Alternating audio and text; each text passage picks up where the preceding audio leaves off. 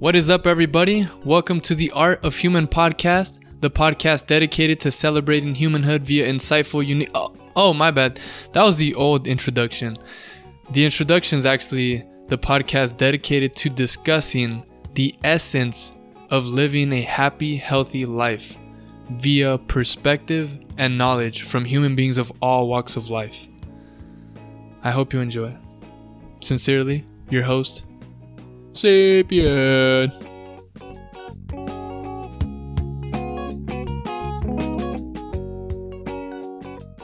So, yeah, for those of you who have been tuning in to the Art of Human podcast for a little while now, you might know that when I started this project, I would actually give an introduction before each podcast episode. I stopped doing that and I've changed the introduction quite a few times. And um, here I am giving an introduction to the podcast episode. For whatever reason, I feel like doing it. And also just kind of talk to you guys a little bit about what's going on in my mind as the host to The Art of Human. So, of course, we recently have changed the introduction, the mission statement, to discussing the essence of living a happy, healthy life via perspective and knowledge from human beings of all walks of life. So I'm really excited. Gonna put definitely a lot more emphasis on that, talking about happiness, um, and talking about being happy and healthy. And I think there's a lot of different variables and perspective and knowledge that hopefully could be super beneficial and insightful for you guys as listeners. But just please, um, just bear in mind that I am still very new at this whole podcast hosting thing, and I'm still trying to refine the idea. And every podcast episode that I record, either by myself or with the guest, it's all a learning process. So definitely a lot a lot of changes probably to come, but it's always with the objective of making this more eloquent, more enjoyable, more authentic, and um, yeah, just more entertaining for you guys. So thank you for tuning in. Um, I'm gonna give it. I know during the podcast that I recorded, I I basically give an introduction to the guest, but very quickly, his name is Kevin Falcon, and he happens to be my cousin. It's a fascinating conversation, and this podcast goes for a little over two hours, but it's because we were in such a heavy flow state. We were just so immersed in the moment. But without further ado, you guys, I hope you enjoy this podcast. Oh, oh, uh, and my name's Sapien. You know, I, as the host, I should probably say, I am your host, Sapien, and I hope you enjoy. So, I go by Sapien. I don't know. When we do the podcast, you'll probably hear people say Christian because that's like my actual name. But you know, the pseudonym Sapien just kind of fits the profile or the the kind of theme of the art of human. So, okay, okay, that's it. That's it. oh, and last thing, um, if you wanted to know a little bit of highlights with regard to like what this podcast is gonna be about, because I did just say that it's like two hours long, so it's like, huh, that's kind of a big commitment. Uh, well, first off, you don't have to listen to the whole thing, or you could consume it in little chunks and bits. You know, I don't know how far your car commute is to work or whatever, but you know, this could be like a drive to work and drive back or whatever. You know, just some ideas. But basically, me and Kevin you know, because we are family, we talk about very kind of intimate things. Uh, Kevin shares a lot of about his family. He's a father. He has a family. So a lot of the podcasts we discuss just kind of some of the elements that goes into having a healthy relationship with other human beings. You know, different types of relationships, whether it's romantic, as a father, as a, you know, just a lot of different elements with regard to having healthy relationship. We also talk about mental health we talk about the subconscious and um, having gratitude for some of the most um, actually sophisticated things that go on around us, but it happens so effortlessly. So we talk about gratitude. Um, wow, we, I mean, we, t- we just talk about a lot of stuff, but that's the main stuff relationships, um, gratitude, and really we talk about happiness and healthy you know, talking about what makes us healthy, happy, right? So that is it, guys. Hope you enjoy.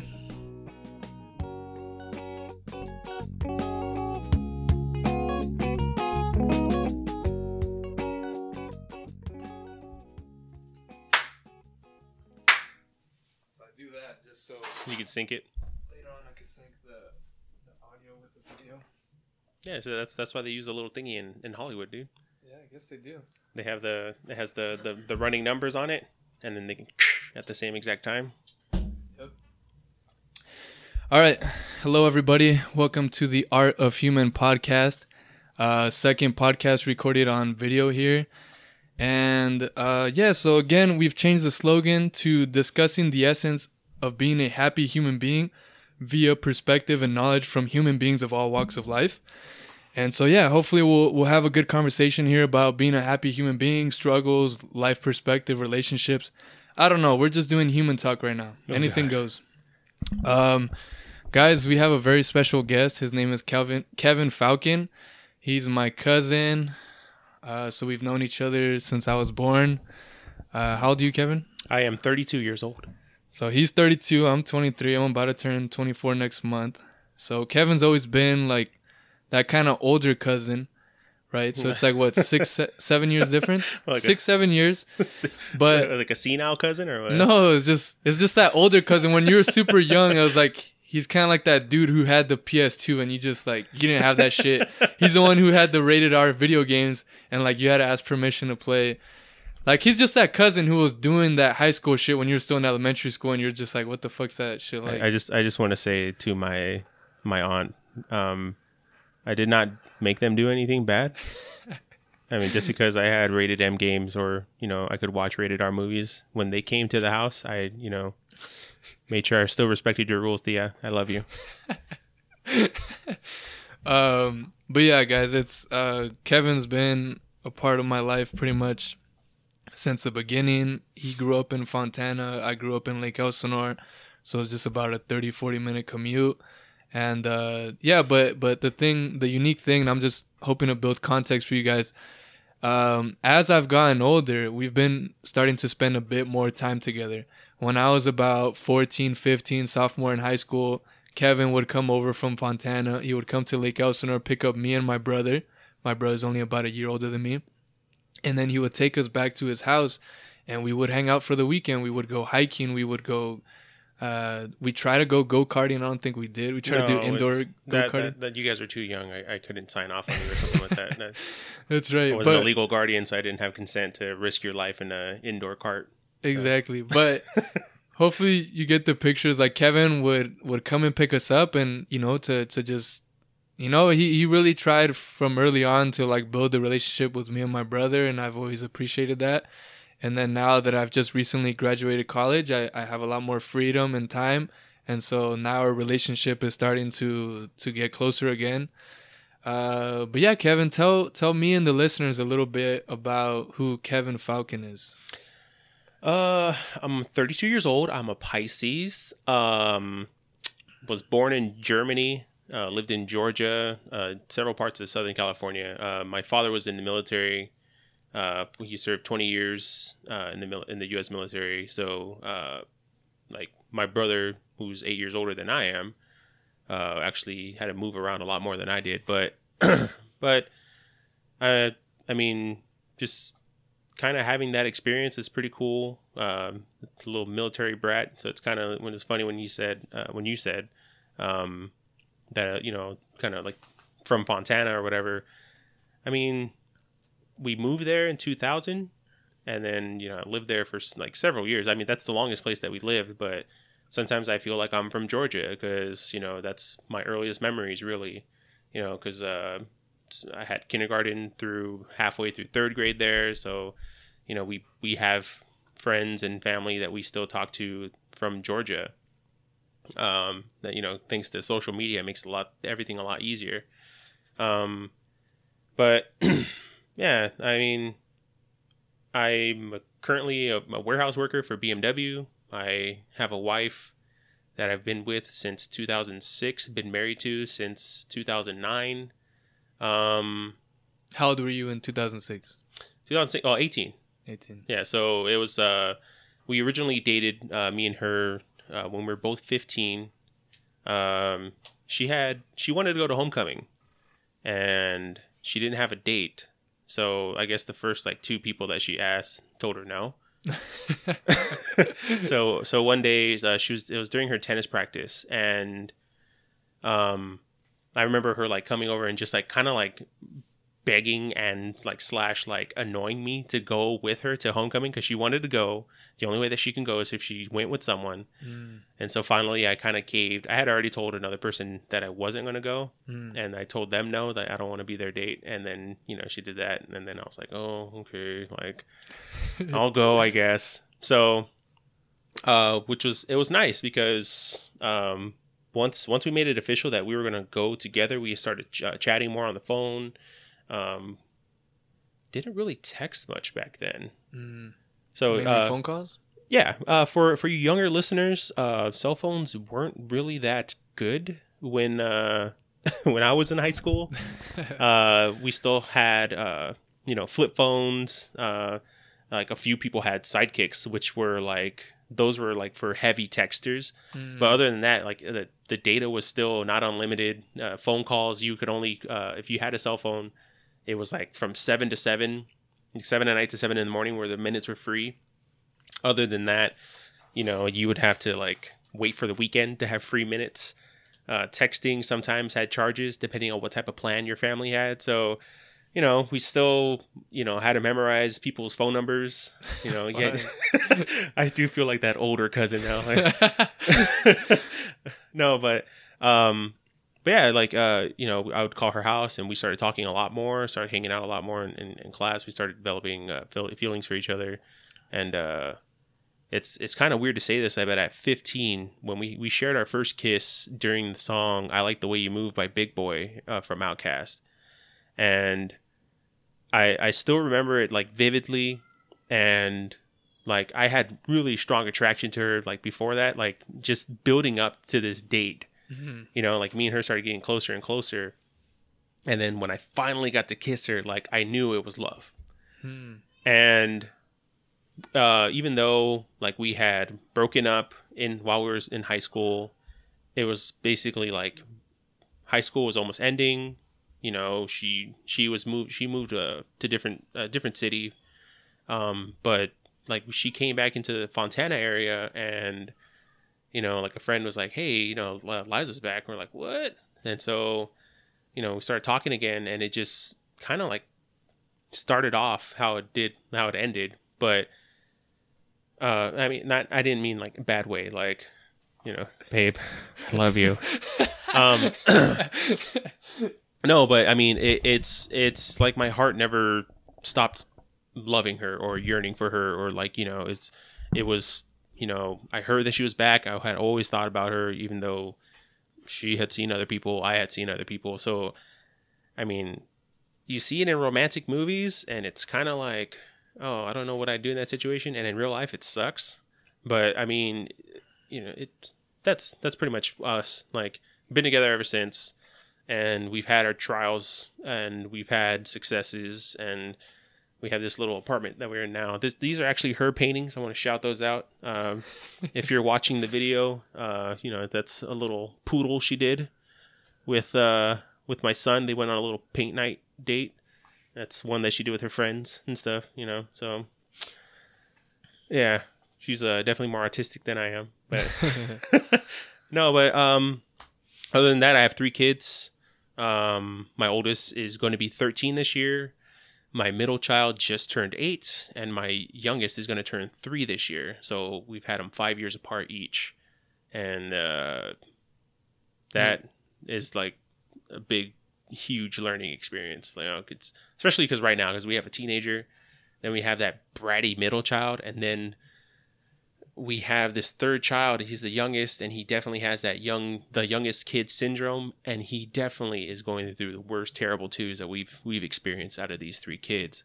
So i love them all to death and they're all freaking geniuses in their own right. But yeah that's that's pretty much me. Um father of three uh husband of one. But yeah that's that's I actually I was gonna say why did you guys particularly have them five years apart like purposely? No. Uh our first kid we had when we were 19. So got together back back together in 2006. We had Andrew. He was born November of 2007. And uh I mean for Mia uh, five years after, I think it was kind of like, okay, let's go ahead and try. Um, and for Noah, he was definitely not planned. I blame that one on my wife. Just gonna let you guys know it's not my fault. Um, she's she's gonna. I don't know how many people listen to the podcast, but she's not gonna like that part. But um, but no, like we we, we kind of like joke about that, and then she'd be like, "You wanted them." I'm like, "What the hell?" Like, no, that was your fault, you know. And so, but uh, yeah, it was definitely not planned for five years apart. I mean, because it kind it kind of sucks. I mean, you you have a kid that's not in diapers for like a few years, and then you have another kid that's in diapers, and you get rid of diapers, and then again, diapers come back into your life. And again, if you've ever had a kid, you know the struggle in especially if you're a good parent if you're a shitty parent like there's a lot of people out there like never see their kids or don't have to actually you know they don't experience the struggle because they don't give a damn you know Mhm. But that's a whole another thing. But um like you know being a parent you're dealing with the struggle and now you know like I don't, know if it was a good idea to have them five years apart because for a little while there you got that age gap. And you know you and your brother you know close and you know I, I get to see you guys like you know you both graduated high school. It was like one right after the other. And then you know you both graduated college and it was right after the other you know one year and then one year. And it's like it's it's awesome. And you guys you guys can have this bond and you guys can share friends you know? But it was like when me and my brother you know he was eight years older than i was. He turned 13 i was freaking five. Yeah. you know so it it's it's this like it's this this huge gap where like i idolized him and even though he was a dick to me a lot of the times you know and, and like as i got older i was like holy shit he did that? Like god damn dude what kind of um but and, and, um there there is that gap and you know you see he has his friends and then i have mine and we're completely different. And then for a while you fight like cats and dogs and not not not it's not because like oh we spend too much time together or we're too similar. It's there's that huge age gap dude. Like Mhm. and that's what we're experiencing right now like my son is heading straight into his teenage years and he's already had that teenage attitude. Mhm. and now he has two annoying little siblings. And that is like the worst for him. Like he gives me my wife attitude because he's annoyed with his two little siblings. So you know definitely do not plan it out that way. If you if you do not have a kid right now i'm telling you right now space them closer together. Like i think i don't know because from personal experience i've seen other people where like they've had kids and yeah they're like only a year year a year apart or two years but they're not close Mhm. you know? But i think you have a better chance and more peace if there's like of similar age. I mean yeah it would be a heavier burden on you financially but i think it's just it might be a little bit less stressful if you know because again i have a teenager that's dealing with the two year old Yeah. oh, excuse me and in no way you know in no way did, did like do we want to force him to like be the other adult in this house Yeah. because he's just a kid so you know yeah don't don't don't space him out uh, that's, that's my advice on that Yeah, the the thought that I'm having after you said all that, because that you know, like you Yeah, said, it was you. No, no, you're good. I love it. I talk a lot, so I'm I'm appreciating just listening. Um, but I was gonna say is I know you said that your kids were five years apart, and you're kind of suggesting that having them closer together is like more beneficial. yeah But because in your situation everything was pretty spontaneous, right? In terms of when you had them. kinda I think, I, in my opinion, I I've said this on the podcast, and it's just kind of an ideology that I've developed, which I feel has benefited me in my life. Which is like I don't believe anything's like inherently bad or good, yeah and so I feel like in the immediate future, maybe in these early years, especially while the first, you know, Andrew's not an adult yet. You know, once he leaves the college, then that's gonna change the dynamic, maybe alleviate certain things. But I think in the in the in the future, I think in a way there's gonna be a cool benefit to having the kids different ages because then they have like these role models who are further ahead in their life who they can use as a reference or who they could get like cool advice from. The Oh, same yeah, way that sure. the same way that like I get advice from you. You're like seven years older than me. Like that's really cool. That's something that Andrew will be doing to me of and then, you know, down the chain. So I think I, I really hope so. no, it, it's uh, it, we had me and my wife had a discussion with Andrew not too not too long ago, like like the other night, and you know we we were telling him like you know we we know that they may bug you, but we don't want you guys to like be at each other's throat or hate each other. You know, you guys have to always be there for each other, and and that's what that's what I appreciated about my brother when I when I started getting older. You know, I got to the uh, I got to like an, like a more appropriate age to where um we could have a more adult conversation. And you know, Edwin, he doesn't talk much. And like, even though like we, we like me, my mine and mine and his conversa- uh, conversations are like mostly right now at this level, we we contact each other almost every day. Uh, it's mostly through memes, like you know, tagging each other on Facebook, or he'll post on my wall, or I'll tag him on something, and then that's how we share our love with each other, mm-hmm. or you know, our personal messages. You know, uh, you know might like see like a news article or something someone else posted and we're kind of like hey, check this idiot out. Um and so you know we have that in, in, you know for like through our personal messages or like some like we have this like thing about like people's calves where like you know sometimes it, it's it's it's mind-blowing how there's just like someone who is like i don't know like a 300 pound dude and and you're looking at this guy and he's like 300 pounds and he's wearing shorts and he's obviously has you know fat all over his body but for some reason the calves are ripped dude like there's there's like a it's like a 2% body fat like lower mm. leg and there's like veins popping out and they're just built like they're like a bodybuilder and you're just like how the hell do you get these calves so that's like one thing like you know i, I today i ended up sending him a picture of this one 70 uh, year old dude like uh, he had to be in his seventies at least. And I sent him a picture of this dude's calves. I was like, I was like, dude, check this out. He's in his seventies, and my brother just sends back, bastard. You know, like.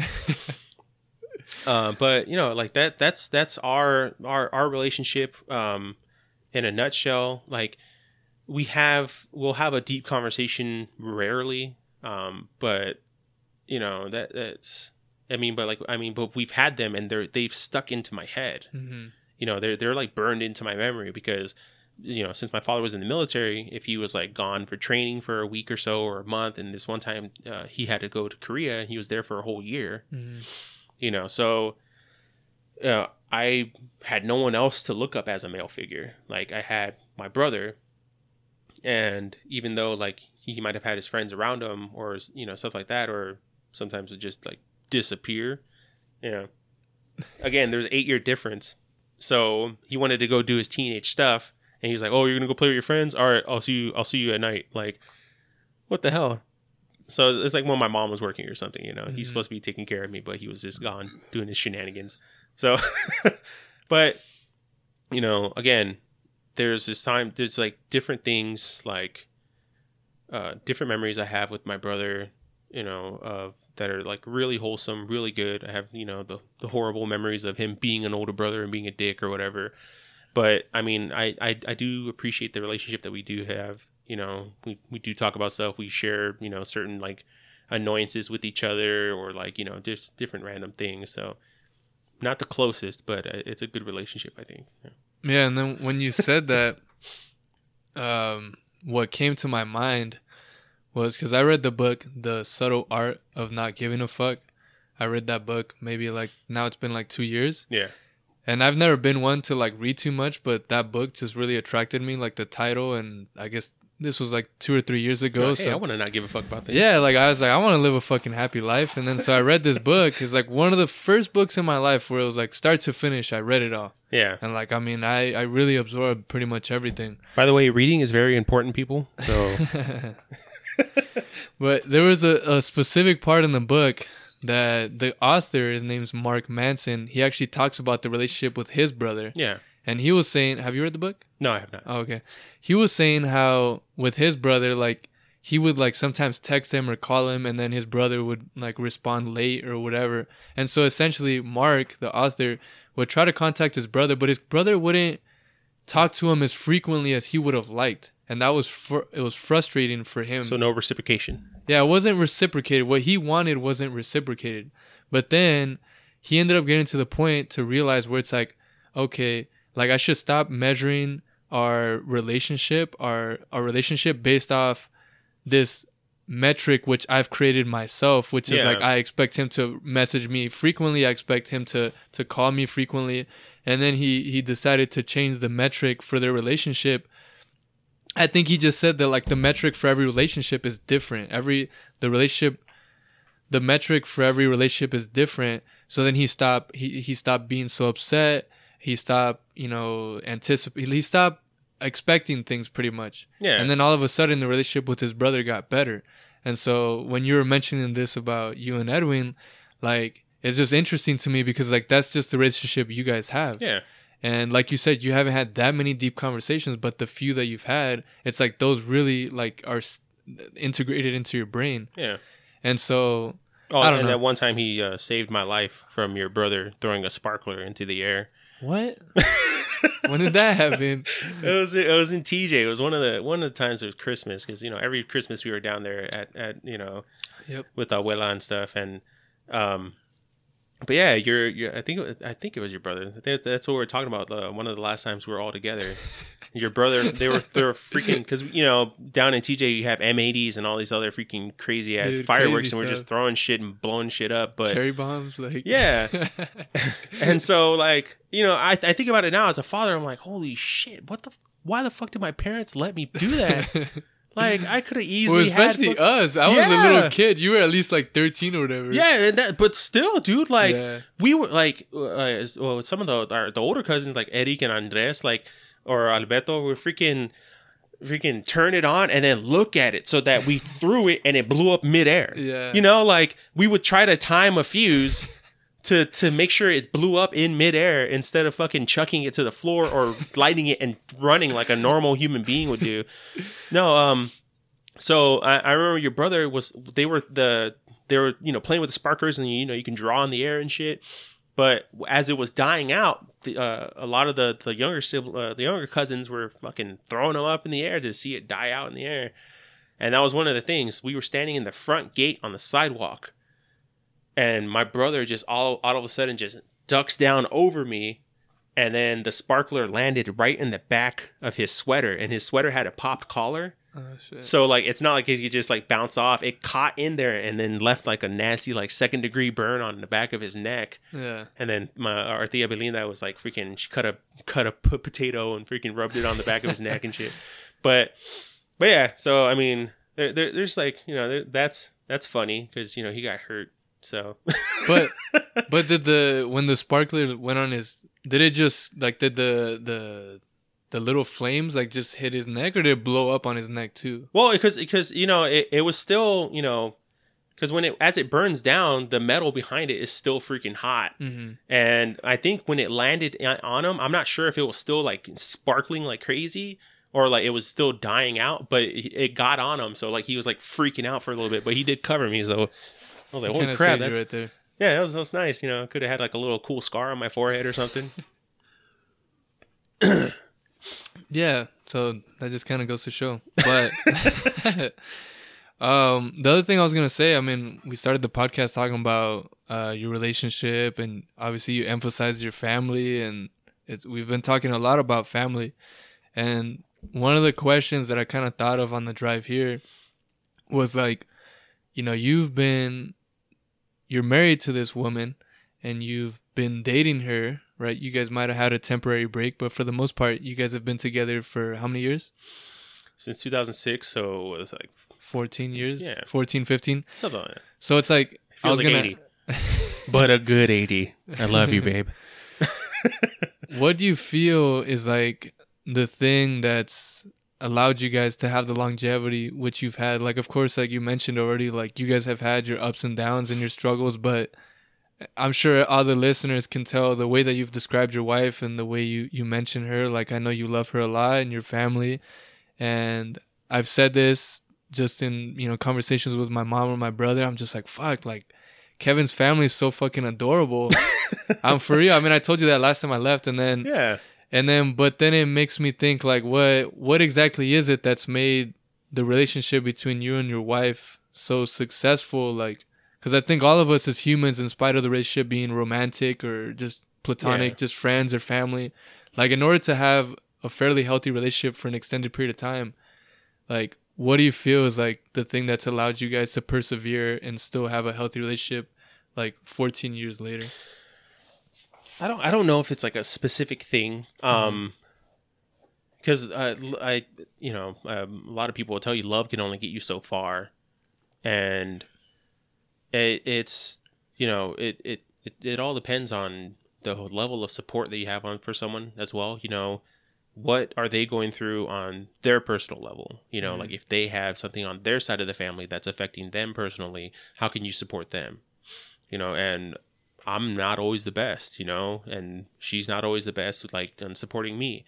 But I mean, we do have like a common middle ground, but when it comes to like the relationship aspect, I think a lot of the times is because we both have entered therapy, Mm. you know, at, at certain parts of our relationship when things were rocky or uncertain, you know, and and that's that's the that's the thing that a lot of people will not share or show, especially the the the age of social media when people are like, "Oh my god, I love my boo," or or you know, they show them like they're they're out drinking again, or they they show a nice family photo, and you know, us ourselves, we don't always post like all this mushy gushy shit. Mm.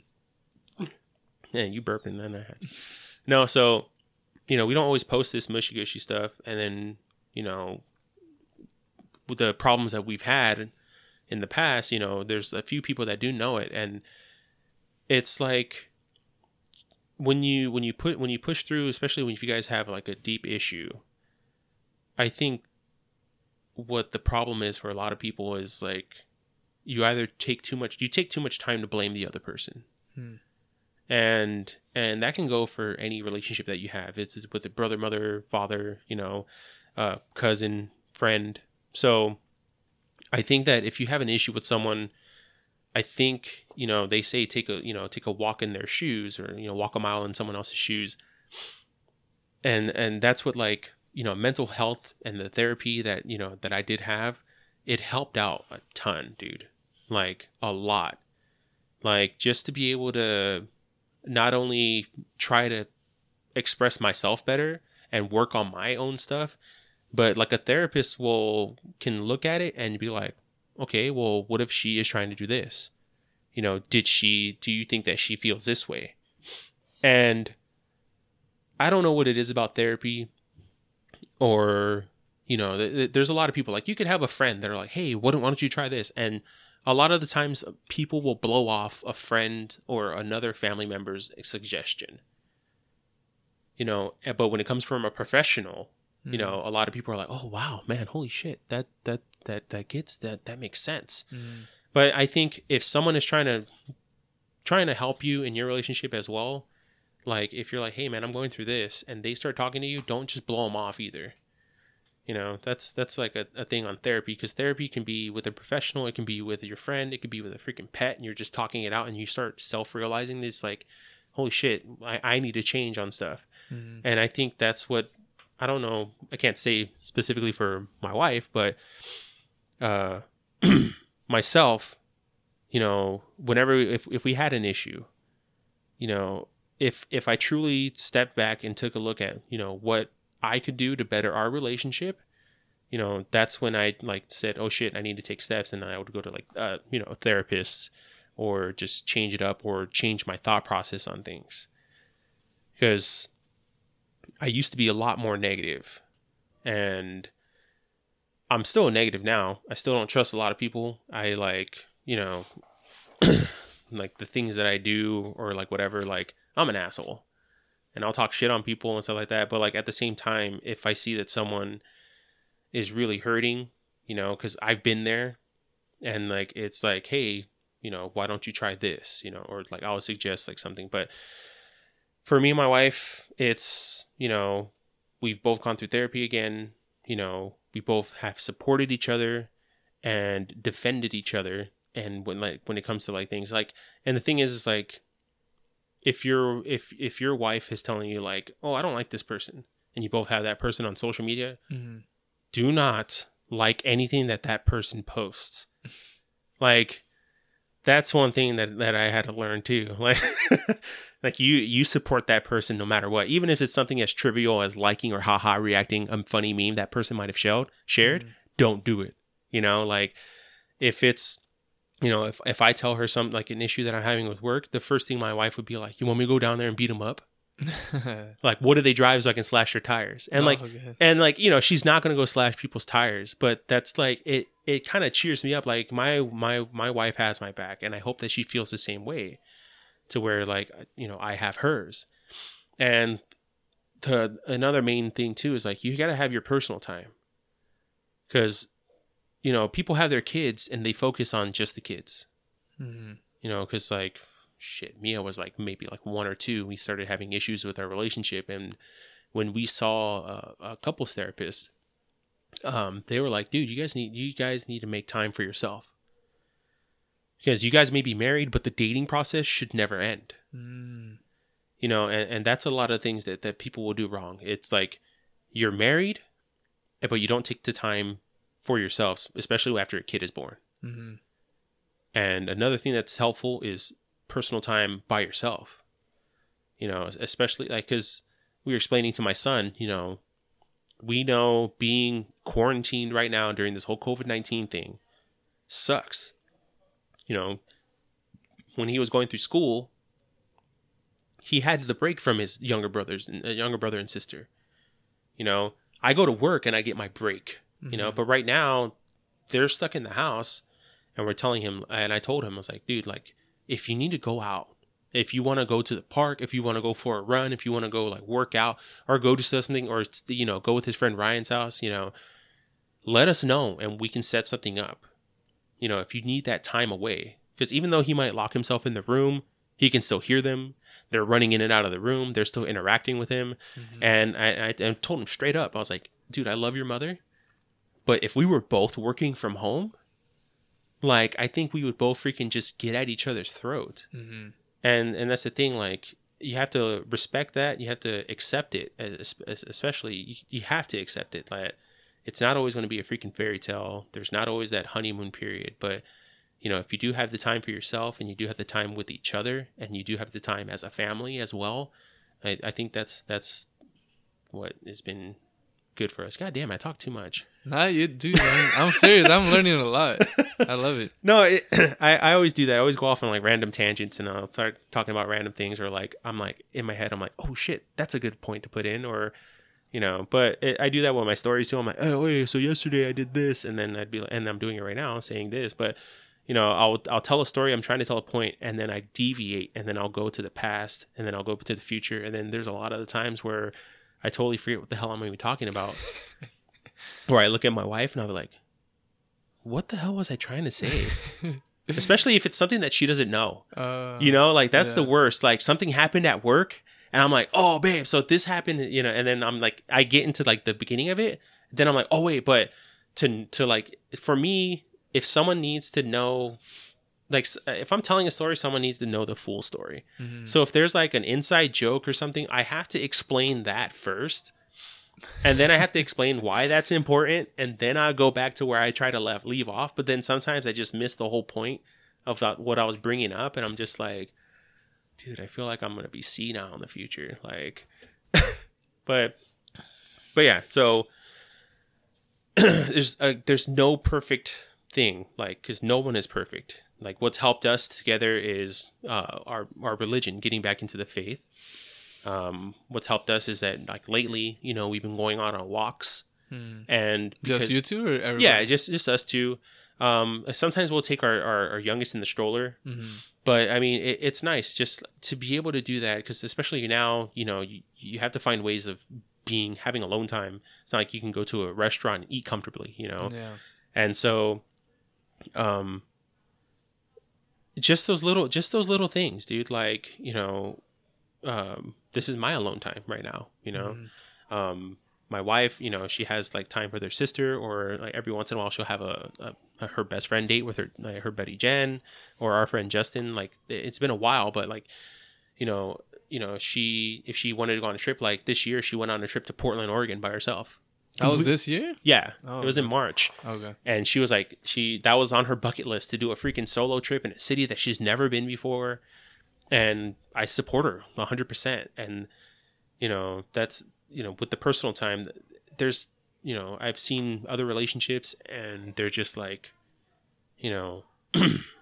oh, I want to go out with my friends, and they're just like, well, who's all going to be there? And you just start freaking questioning them or ramming them, or they guilt them into staying home, Mm-hmm. And that I don't I don't see how that's going to create a bond or even trust. You have to have that trust there, you know. Mm-hmm. But you should you should ask another question. I'm gonna keep talking. oh well, I was gonna say, kind of relating to what you're saying. Um, very interesting, and I was gonna say, and I'll tell the listeners something kind of vulnerable about myself or personal. Is like I've never been in a relationship with anybody in terms of like romantic relationship. Um, I've, I mean, I'm not saying I've never like had some type of like intimacy, but but It's I've like, never like a like a hardcore like several months into like years like Yeah, I've never had anything like that, and so I can't necessarily relate to you and say like, "Oh yeah, I get that," Yeah. and like give all my little input. But I could say that from maybe like the rela- the relationship with my brother, since that's obviously been my whole life, and in a way, it's been like a long term relationship. Um, I agree in the sense that you need that alone time. You need that that ability to to be able to to to have your own opinion, but then when that other person wants to do something, you know, not necessarily to be like, oh no, but I think you should do it this way, oh yeah no right? Because it's like, I think a lot of times we think in the immediate future and we think like, oh, this is the best thing, but in the big, big, big picture, and which is what I've really been emphasizing now in my life, is like looking things in the bigger picture and having patience and not the immediate future. Um, it's made me realize, and I've actually seen results like fairly quickly that like when you allow that to happen, when you switch your mindset to the to being very patient and seeing things long term. For instance, I told you about this podcast, I see it 10, 15, 20 years yeah it allows me to be so relaxed right now. I'm not worried about what the audience is necessarily gonna think. Oh my god, am I so perfect right now? Like I'm not worried. I'm at the beginning of my career. yeah So it's kind of like the same idea you could think to yourself, like in your relationship, like, you know, I, I look myself staying with my wife for the whole, my whole life. So I have the patience to, if she needs her alone time, we, ha- we have our whole life ahead of, ahead of us. yeah right? another another 80 years ahead of us Yeah, so it's like it gives you that it gives your your mental it kind of changes your mental process to be like, oh, like there is no rush. I don't need to to see a change in the immediate future. Like things will just kind of naturally settle Yeah.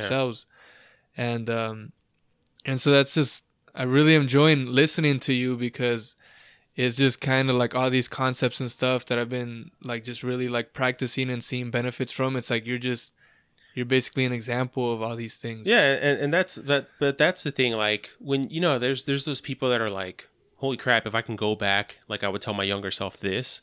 Like I'm I'm really proud that like you're able to start this now at your age.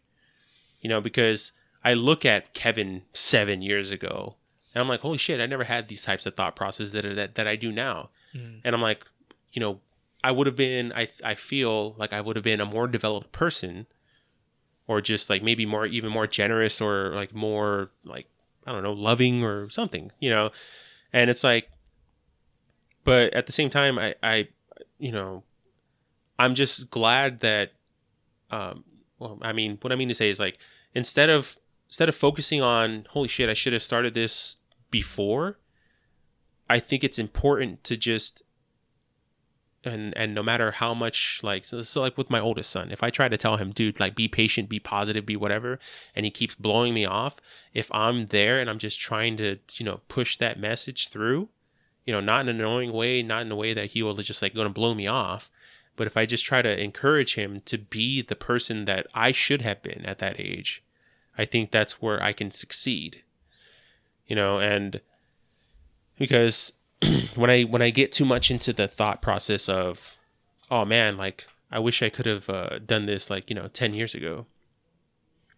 If I did something different ten years ago, you know, my daughter might not be here. You know, my youngest right now would not be here, and I would do anything in the world to keep them with me at all times. Mhm. So I mean, if I had a chance to go in a time machine, then maybe two years ago, after my last one was born, and then I can change a little bit of things. But I don't know what that's going to do in, in the future Mhm. you know and so you know i've been been learning to myself you know like every day.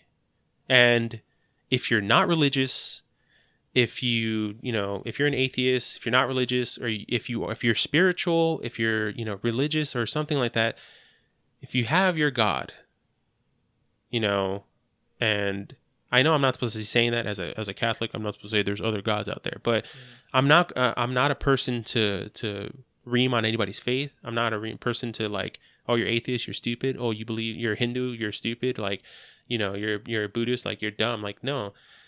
I think that if you're gonna go into your religion, some type of faith, or even like if even if it's nothing that has to do with faith at all, and it's just positivity, you know, just be thankful.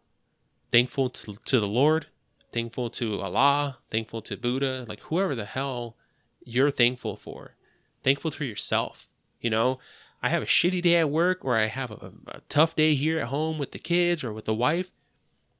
When I'm about to go to bed, you know, and I don't do it every day and I try to, but I've been I've been telling myself, you know, thank you Lord for today. Like just for the fact that if it's a great day, if it's a good day, I'm thankful.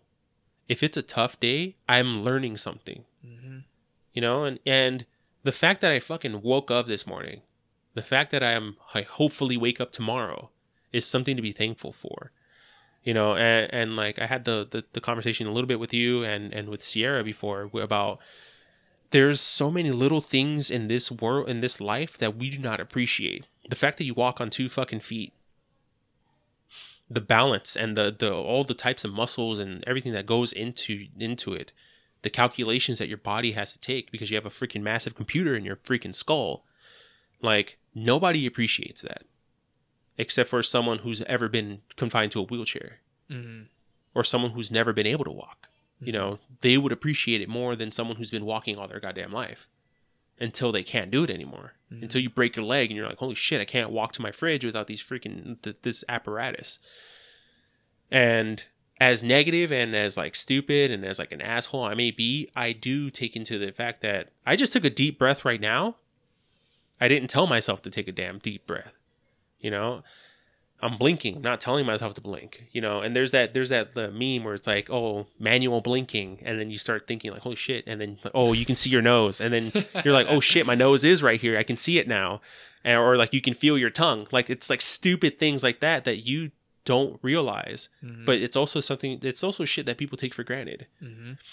Just if I wanted to get up and walk out of this goddamn room, I do not have to say put my hands on the armrest push with my body and my my quads and my glutes and whatever any type of muscle that I have to activate I don't have to concentrate on that. I just do it.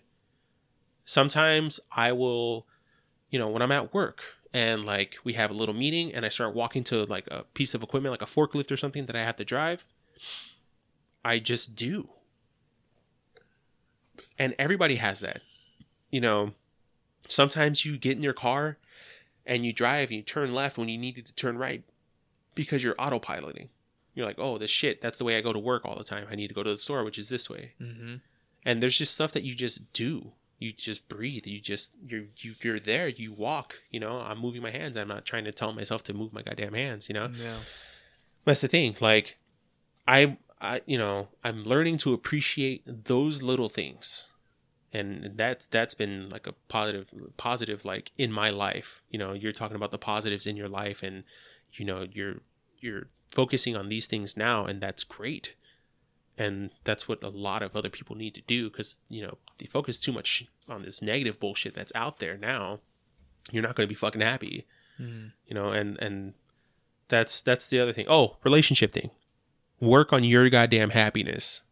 If you feel depressed you're the only one that can help yourself out of it. Even though it's good to have that support, you know, you have to work yourself out of it. Because you know I've known people that have been that have suffered postpartum depression or just you know just regular depression or anxiety or you know just uh, different types of disorders. And it's always on you and it sucks that it's on you to make those changes to make those things. But that's the thing like I feel for what works for me is appreciating the little things appreciating that I freaking woke up appreciating that I can walk, appreciating that I can go up these damn stairs or whatever. You know, you look at you look at all the micro calculations that your body can do to freaking throw a ball into a goddamn hoop. Like, be thankful that you're able to do that. Be thankful that you can write on your freaking name on the freaking piece of paper and all. And if you like, um, by the way, we are not drunk, and we are not. Like, I'm not on any substance. But like, there's there's those people that are like, "Whoa, dude! Like, my hand, I can do this with my hand. Like, I don't have to think about it." And that's that's the type of shit that like, I think if you just think outside of that a little bit, it it's a good distraction from the bullshit in the world, bullshit in your life. You know, the fact that my nails are growing and I don't have to freaking you know force them and they're annoying. I wish they would just stay one length, but it's it's like the different things, dude. Like I feel that if you can appreciate the smaller things, you can appreciate the bigger things in your life as well. Yeah, man. Dude, everything you said, there's so, it's funny because you're talking about all that, and then in, in the back of my subconscious is making these micro calculations as to like, wow, he said that. I'm like, fuck, I, am like, I want to say this because I'm because I've been learning a lot about the shit that you're talking about about gratitude, faith. Uh, the you're pretty much talking about the subconscious, the supercomputer that we have, and that's like literally been everything that I've been I've been so intrigued with. Yeah. And so there's like a bunch of points that I want to make, but it's just like, um, number one, the subconscious thing that you're talking about, operating and having a le- level of efficiency and effectiveness without even having to think. Um, I think learning about your subconscious is really, really interesting and it makes you more grateful because then you understand how it all kind of comes to fruition. Yeah. Like, like you said, like, you know, you start going to work and then you, you know, you automatically just start making the left. And when you start to understand the subconscious and if you learn how to communicate with the subconscious and if you understand how powerful it is and, and the certain characteristics that define it in comparison to the conscious mind, I think then you, you get that level of gratitude because how is it that you can have a level of gratitude without understanding the perspective, right? Yeah. Like, like you said, like if someone's paralyzed, they understand how wonderful it would be to be able to walk because they have the perspective of not being able to walk. Yeah. So if you can understand, because of course, like I, am not just gonna make you paralyzed so you understand the perspective, but but if you could maybe read a book on someone who's lived a life who's been paralyzed, or read a book about what actually uh, gives you the ability to to be able to do other functional movements like your spine and the electrical signals, then you would probably have a higher level of gratitude. So it's like either that gratitude comes from doing your own research, you know, reading, watching videos, blah, blah, blah, about whatever you want to look into, or it just comes from life experience and like you want to be more grateful for XYZ, well, then challenge yourself in a way which would maybe make your life a little more difficult or maybe like take that thing away, whatever it is, or, you know, kind of give yourself that reference point. Yeah, I used to do those challenges when I was little, though. Like, get out of bed and make it to the living room without using my legs. Like, without using your legs. Yeah, and, it's and it's very hard because you uh, get a lot of the times you'll subconsciously like start moving it. Like if if I raised your hand up and I let go and I just tell you like to let it go limp and drop, it's so hard to freaking do without one of your muscles like trying to stop trying to it. Keep it up, yeah. Like when I had shoulder surgery, they did this injection in my neck. It it it hit a nerve. It basically botoxed my whole left arm and it was like to to so they, they were saying like it's because shoulder shoulder surgery is one of the most painful shoulder surgeries you can have if it's on a ligament or a tendon. And um so they they did this n- neck injection into the into a nerve and it completely killed my arm for about 24 hours. And like you you have no feeling in it. You can't even there's no motor function. It's not just like novocaine where you can kind of talk or whatever or like you know if you've ever gotten stitches and they numb a certain area you know it completely deadened it so you know one of the cool things that i was able to do was like poke my arm like super hard with like a pencil or a needle not feeling it at all mm-hmm. but this one time i was i took my arm out of the sling and it flopped like a noodle mm-hmm. you know and as much as I want to try to recreate that hilarity of it flopping down and just dangling, like it just deaded and it and it did like this little wobble. Like there's no way that I can do that now, even if I try to re- reenact it. You know, so you might be able to. Yeah. no, because I there was one time where I, I used to actually sleep in a closet. Funny story. Did you know that? Like Harry Potter. Yeah, except it was like a legit like it wasn't like Harry Potter's closet. I felt like that it was that was a cupboard underneath the stairs. Yeah, it was like a nice closet. A Well, mine was a mine was a walk-in closet. But the reason I bring this into the picture, and the reason I was sleeping in a closet was because I had a lot of roommates, and uh, they were track and field athletes, some big people, and uh, And you were like, "Fuck it, I'm just gonna." Well, I'm, it's just I'm gonna sit my my my six five frame into this fucking closet. no, the closet was big enough to where I could extend fully, but. Yeah, it was just I don't know. I was just I didn't like the people walking in and out of the room. I was like, if I go in the walk-in closet, it's kind of like I have my own room, right? Okay. But anyway, so one time I remember I had I had came back from practice, from cross country practice, and I was exhausted and I and I was like, all right, I'm gonna take a nap. And the cool thing about the closet was because it's a room within a room, it would be pitch black. So I take a nap during the day and it's really wonderful. And I went in there and you know I just kind of like went back to sleep and I put my arms like this. I put my hands behind my head. And then I wake up. I'm not even sure as to how long I was asleep. It must have been at least 30 minutes, an hour. And I wake up and I just kind of like adjust myself to like bring up my chest. And then all of a sudden, boom, like my fucking left arm just flops on the fucking mattress. I'm like, oh shit. Like it was such a strange feeling it was just a piece of meat. Like it was dangling from It your literally shoulder. feels like someone else is touching you. It's yeah, fucking it, feel- creepy as it feels like this weights just dangling off your Yeah. shoulder.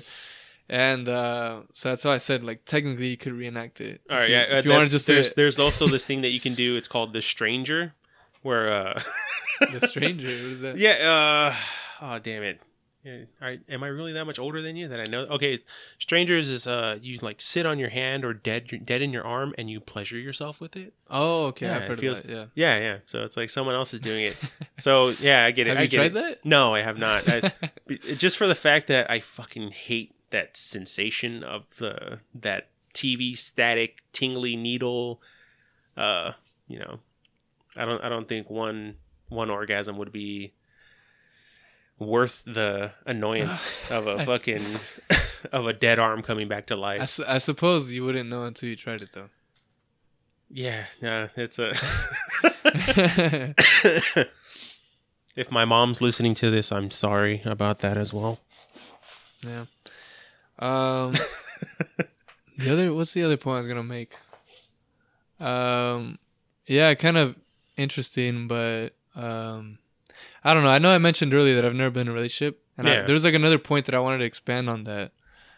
It was just yeah, kind of interesting because you had said that um like you know when you're in a relationship you still need to work on yourself on all these different types of things okay here's my point because it's kind of interesting because i've never actually been in a long-term relationship but of course i've had situations where i've, I've liked girls and i've had you know intimacy and it was like for a prolonged period of time where i had feelings for a certain girl um, but there's been a few occasions where things just didn't turn out the way i would hope to um, and simply because we weren't on the same page in terms of this girl these girls were were not in a stage in their life where they wanted to to be in a relationship Yeah, and uh, things just didn't turn out the way that I would have would have liked them to in that moment in time, right?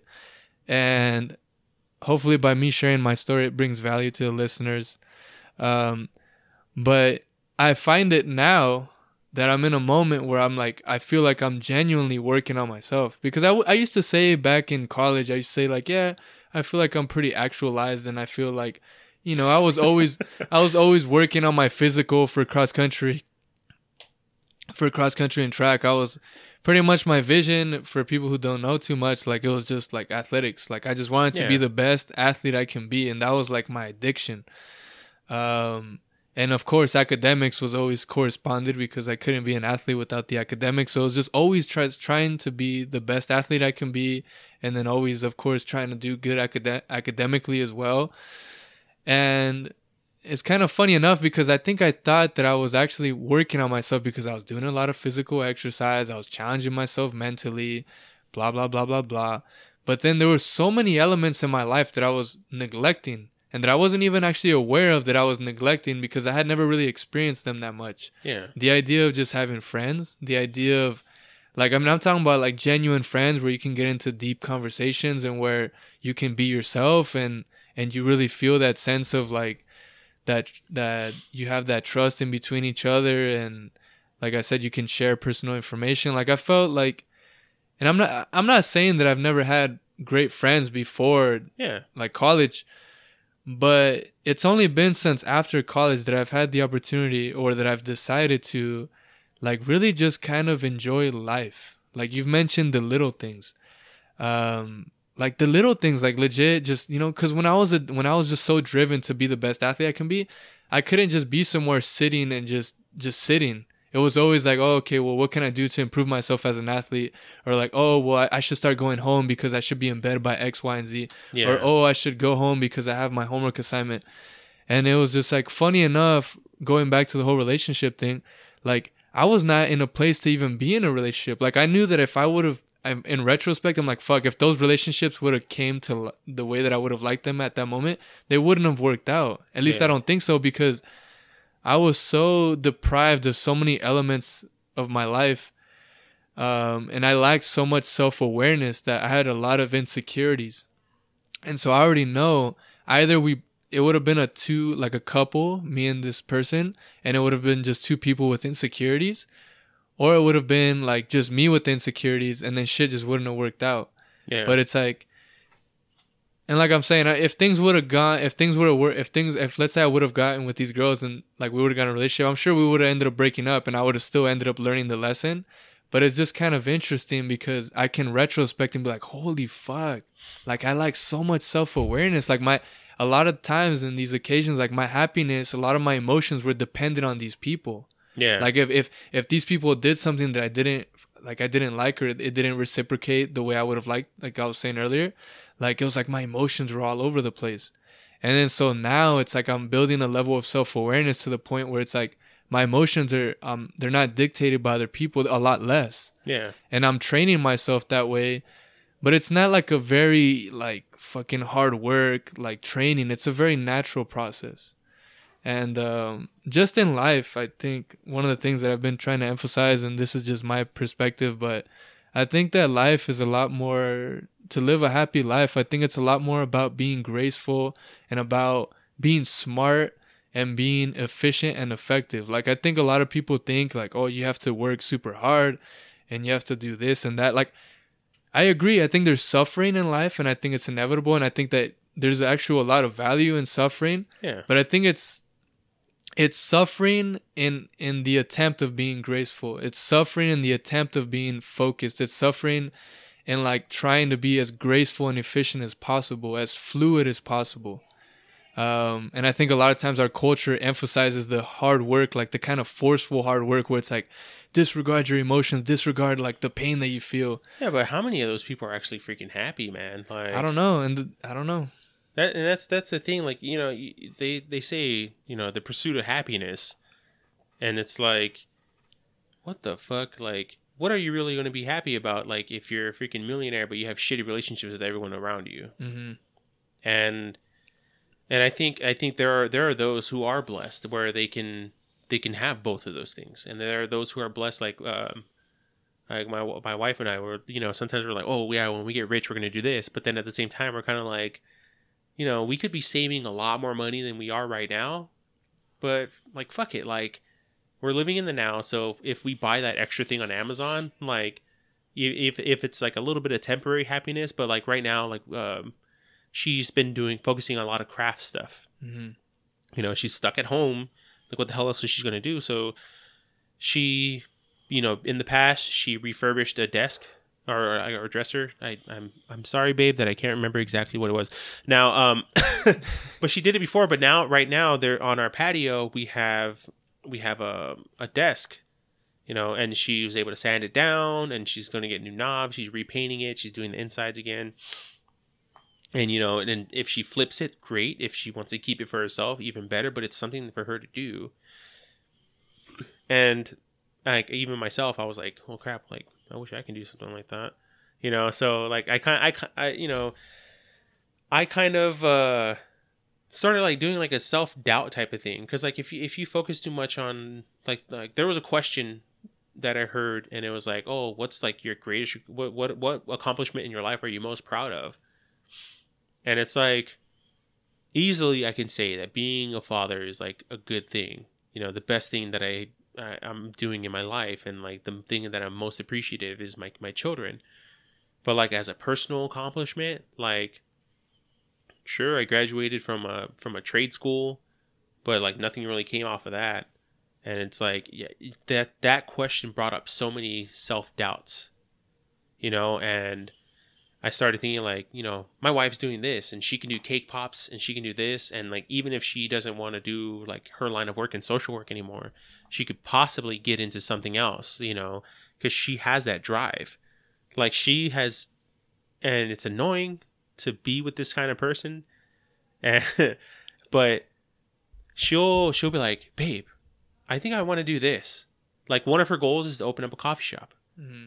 But then like she also had a goal of like, you know, now she wants to refurbish the f- furniture, but the coffee shop is still on the freaking list. And then like at one point she wanted to be a chef.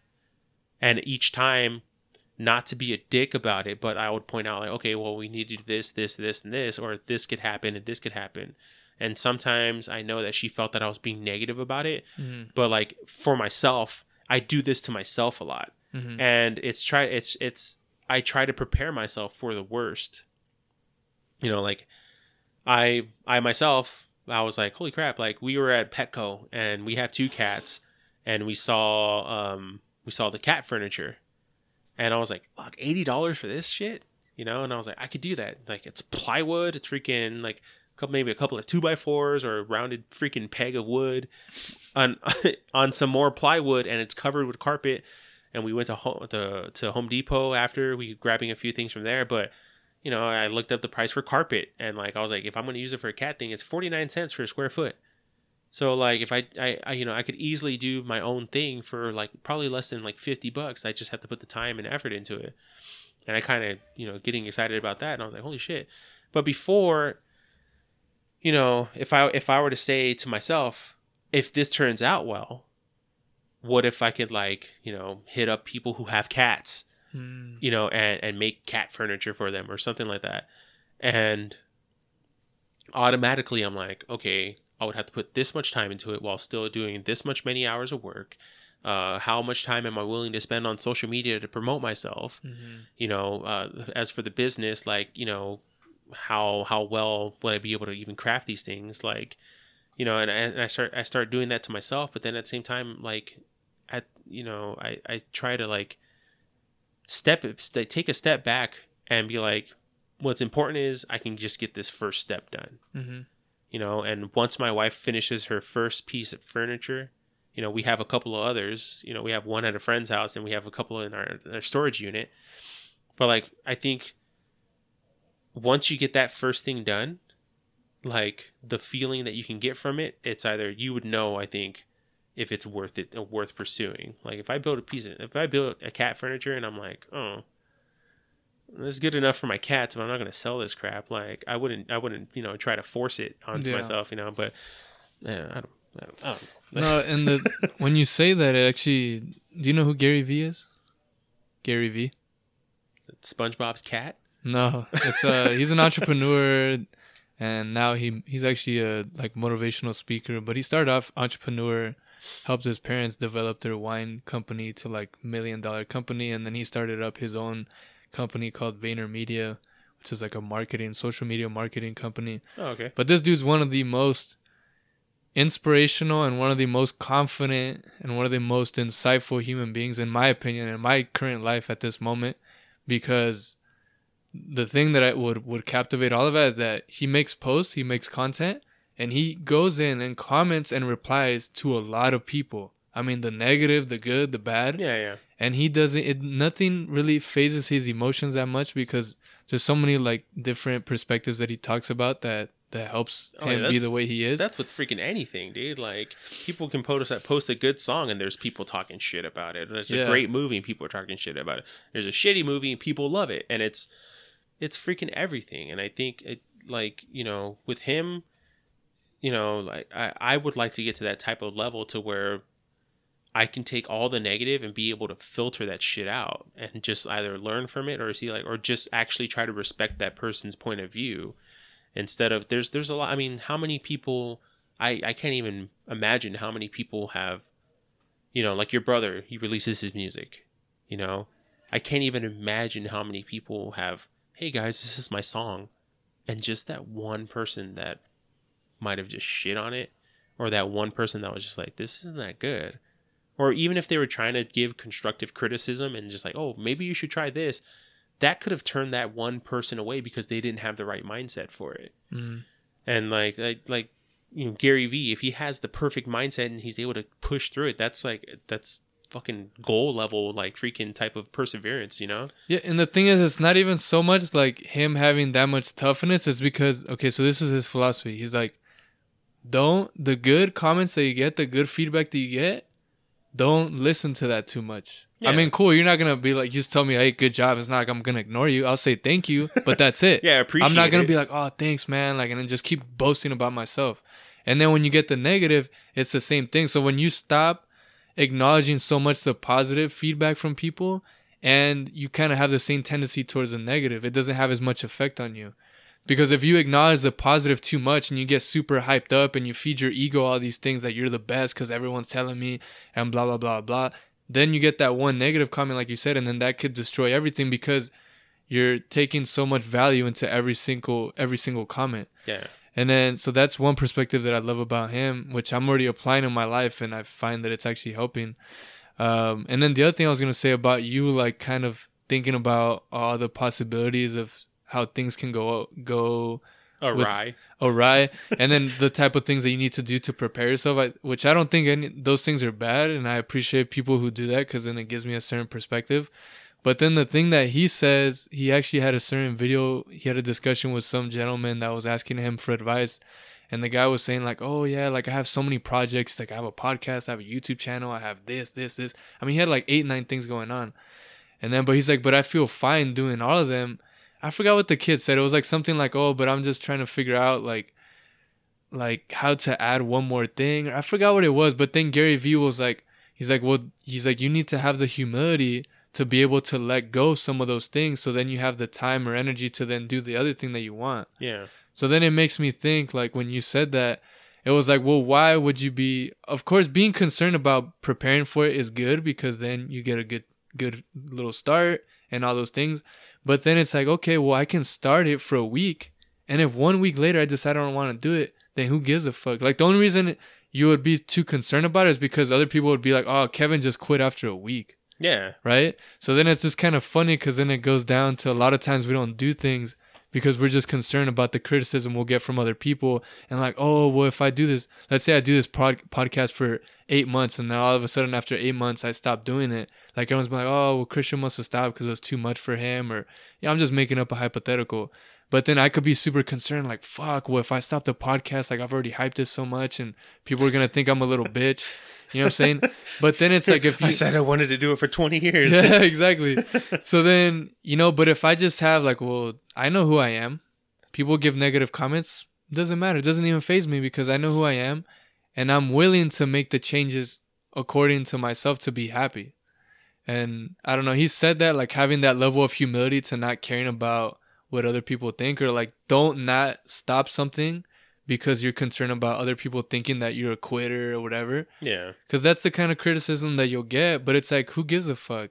Yeah, and, Like- and- and you hear it all the time too. Like you know, even if it's like you know coworkers at work, like you know, oh, I'm trying to do this, and it's like, oh, oh shit, oh, you failed that, blah blah, blah. or dude, like yeah, I had the, my coworkers at work. If I'm, you know, I I pride myself in busting my ass and doing my job, and because that makes me happy. Like it it it irritates me seeing other people just fucking being lazy and not not working to their potential Mm-hmm.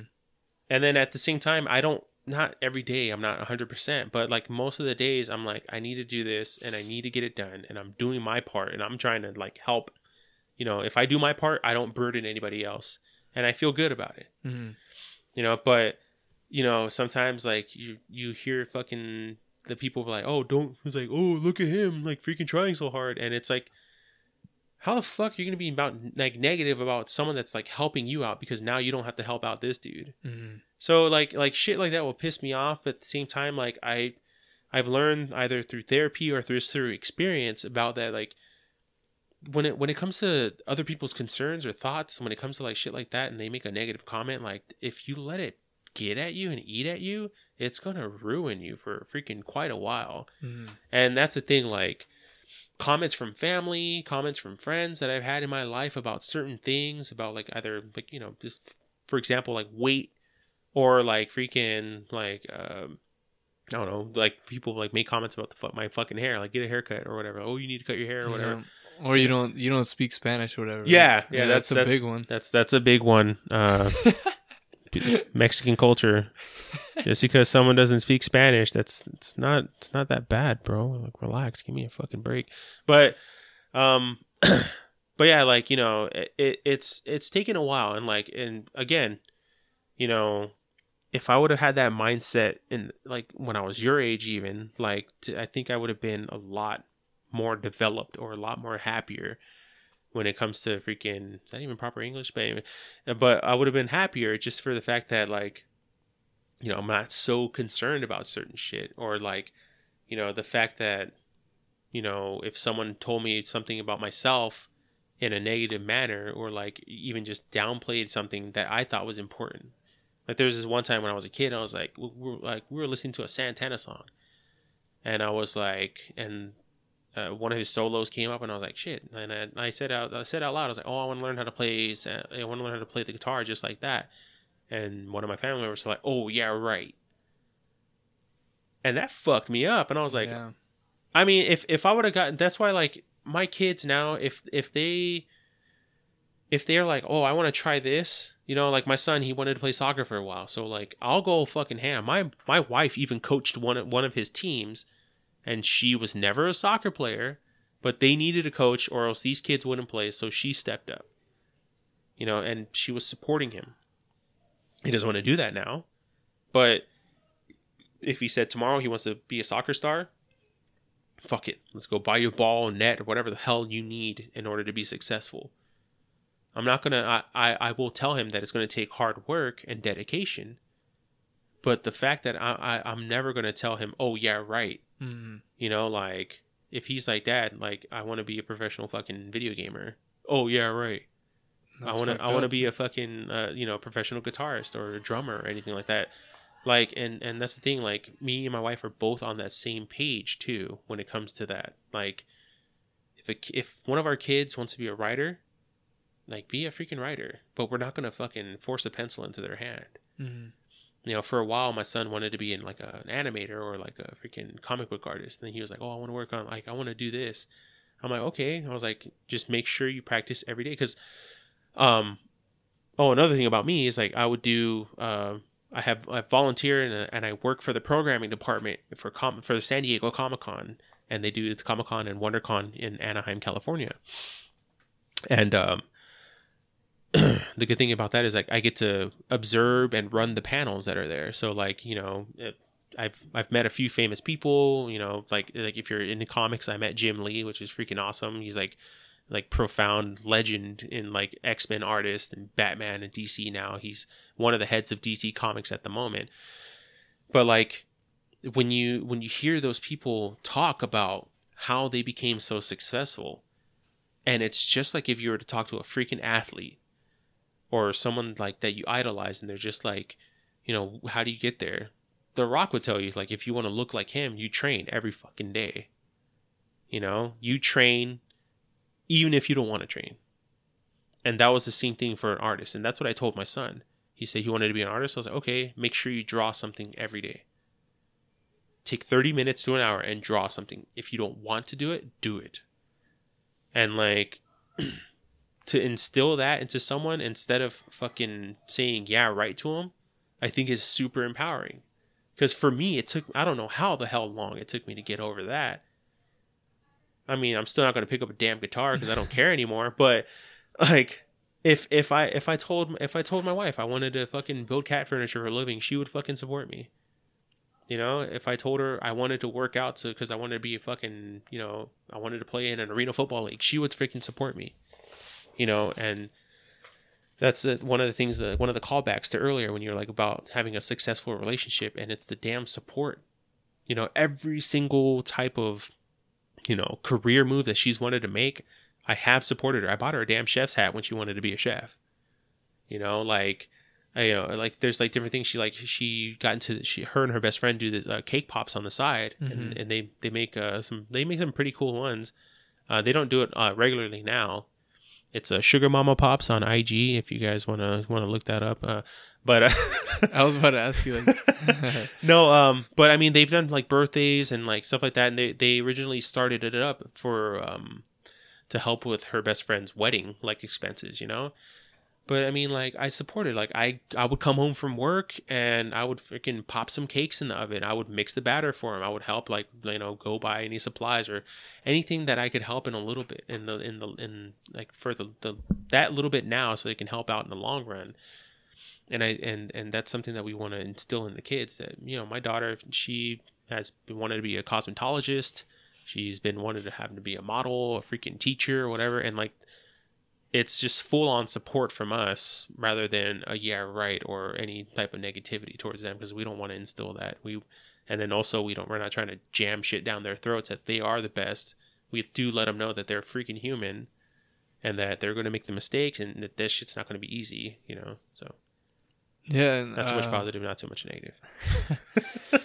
It's kind of funny because as you talk about your daughter and everybody, you know, when I walked in, when I was hanging out with them before we started, Mia, your daughter, was playing on the iPad, right? Yeah. She has an iPad.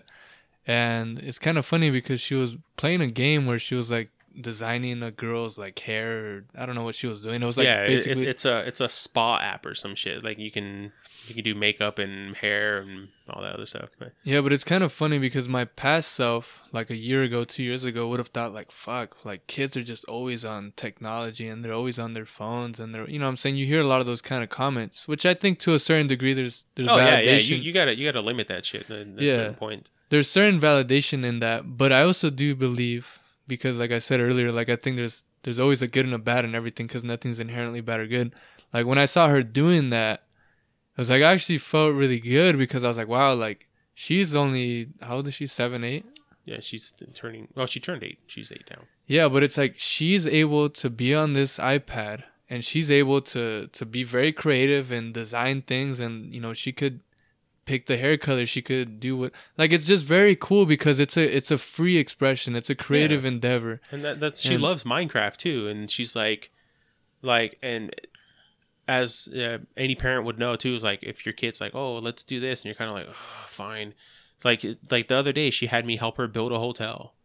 You know, and she created another world to create a house, and then like, or she plays with her cousins, and they create all this shit, and it's like, I love it because they can be expressive, they mm-hmm. can create stuff, and she can use her imagination. exactly And then when she says stuff like, "Oh, I want to do makeup when I get older," you know, if she has this little app and it keeps her imagination running and creativity going, like that's fucking great. Like yeah I don't mind that at all. Like she's not fucking like she's never gonna feel like she was ever limited like Yeah. her parents always supported her she always kind of had her creativeness like with through her ipad or whatever and then that's why i'm actually like really excited about the future and i'm interested to see how this younger generation will do in the future because although a lot of kids are spending time on technology and all that and i'm sure there is some negative repercussions like i think there's also going to be a lot of positive Oh yeah. because kids are going to be like obnoxiously smart because they're on youtube they're on google Yeah, they have all like this they have all this information.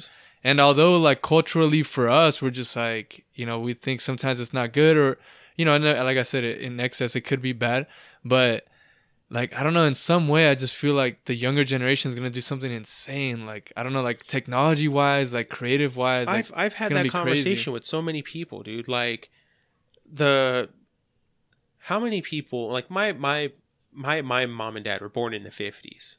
Mhm. There's no fucking way that they thought that they would have a freaking mobile supercomputer in their damn hands. that's super thin too Yeah, that eh, that you can see other people, you can fucking virtually go to other places if you put it right here in front of your goddamn face. Like there's already augmented reality, virtual reality. You got FaceTiming, you got texting, just regular even damn phone calls from anywhere in the world as long as you have a damn signal. hmm Like what what the hell? Like I can't even fathom what the actual technology would be in, you know, in 30 years from now. That's why I was I had the conversation with my my son earlier that I can't wait till I'm freaking old and I can walk into a fucking hopefully uh, you know what? With Amazon there probably won't be any goddamn stores anymore in the future but Yeah. hopefully there's a the store in the future that I could walk into and be like oh do you have that new Batman movie on on VHS and just see what the fuck they're gonna even try to like come up with. If they even know what a VHS is. My son barely experienced VHSs in his life you know? So but I mean you see like Marvel you know, like the Iron Man movies, they have all that. He has all this interactive tech. You know, he was able to throw shit and digitally create like these programs and all this other stuff in front of him. That would probably happen. But Back to the Future, how way off did they have that with the flying cars? Oh, but they did have FaceTime on the on the TV. Oh, they but they did, didn't yeah. have a LCD screen. It was still big tube TVs. So Hmm. you look at stuff like that where And when did that movie come out? The Back to the Future, nineties, right? well, the 80, 80 something. Oh, 80. I think it was like before I was even born. But um, but you look at look, look at like someone's scientific vision of a future, and then it's like you know, would teleportation ever be a thing?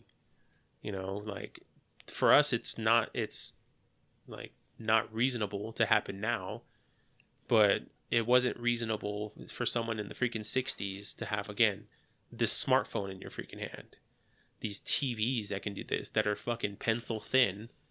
Like even this TV, which is like an inch thick, Like, like already kind of thick. Like yeah, that's a that's that a point. fucking fat TV. There's freaking there's TVs that you can roll up like a poster now. And it's a- Really? yeah, that that came out a while ago. like you can literally bend it. yeah, like you can you it, like it, you can't like crisp it, but you can fucking you can actually roll it up. I didn't even know that shit existed. Yeah, yeah, that's the thing. Like you can roll up a fucking it, and like it comes out, and you know you can roll it out, and it, there's you can display an image on it. Wow.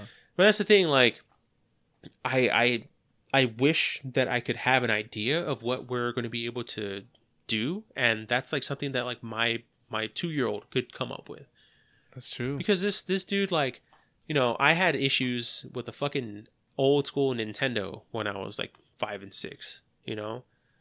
And you you know you had to blow the cartridge and put it in a certain way and all this other stuff, but like my two year old can grab a Nintendo Switch, he unlocks it real quick. He can go to whatever program he wants, or if he has a tablet, he knows how to swipe and access like his favorite little Netflix show.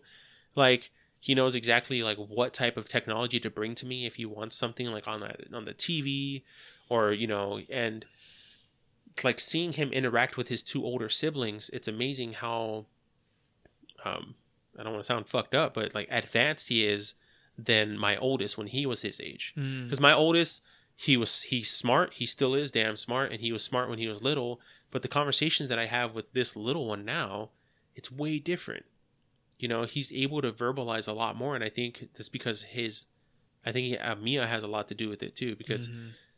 you have a sister that's constantly jabbering around you you're going to pick up on this language even quicker Mhm. and so like it's just it's just amazing like there's going to be a point and i i fucking dread it because like right now i love video games. Like that's like my escape from from the world. Like if i can be someone else for a little bit you know i don't have to worry about you know paying bills and all this other shit for like you know any other type of stress that i may have in my life. You know it's so that's nice and i get to do that. But in how how many years this next playstation 5 and xbox that are coming out or pc that are coming out I can still utilize those and I still know how to use them. But when that next piece of tech comes out that where like I'm just trying to like fathom what's going to come out that my son is going to have to be like, "Dad, you have to you use it like this." Like cuz I mean uh, you know, I've seen your mom struggle with a freaking smartphone. Yeah. My parents like and I and like and there's like there's some people like my mom and dad pretty much have it down on lock now. But like I've seen like when when they first had a smartphone where they're just like, well, how do you do this? Like the other day I had to like help my dad change his fucking vibration setting on his phone. Mm. You know, and it's and it's something it's something small like that, but then I'm trying I can't fathom what that technology is gonna be to where I'm gonna be like, how the fuck do I use this? To where I'm where I'm gonna be staring at a screen and then Andrew's gonna have to come over or Mia or Noah is gonna have to come over oh, what do you need? And it's like, fuck, like I what what will it be that's gonna fuck up my brain to where I can't utilize it and that sucks. Yeah, it's really interesting to think, and it's. I don't know. Like I, like I said, I used to be pretty pessimistic about like technology. I mean, I was on like a two three year hiatus from social media. Yeah. I mean, I had like I kind of kept Snapchat on and off, but for the most part, I was pretty much like out of it. It's very liberating, by the way, if you actually decide to take a hiatus from social media. It's, it's, it, it's, it's kind of a way to go back to the old days where like we didn't have cell phones and stuff. I mean, you still have a smartphone, you can still contact the people that you care about, but like it, like you know, people try to like filter social media out. They're like, oh, I don't want to see this, so they just block people or Mhm. whatever, or they start following certain pages.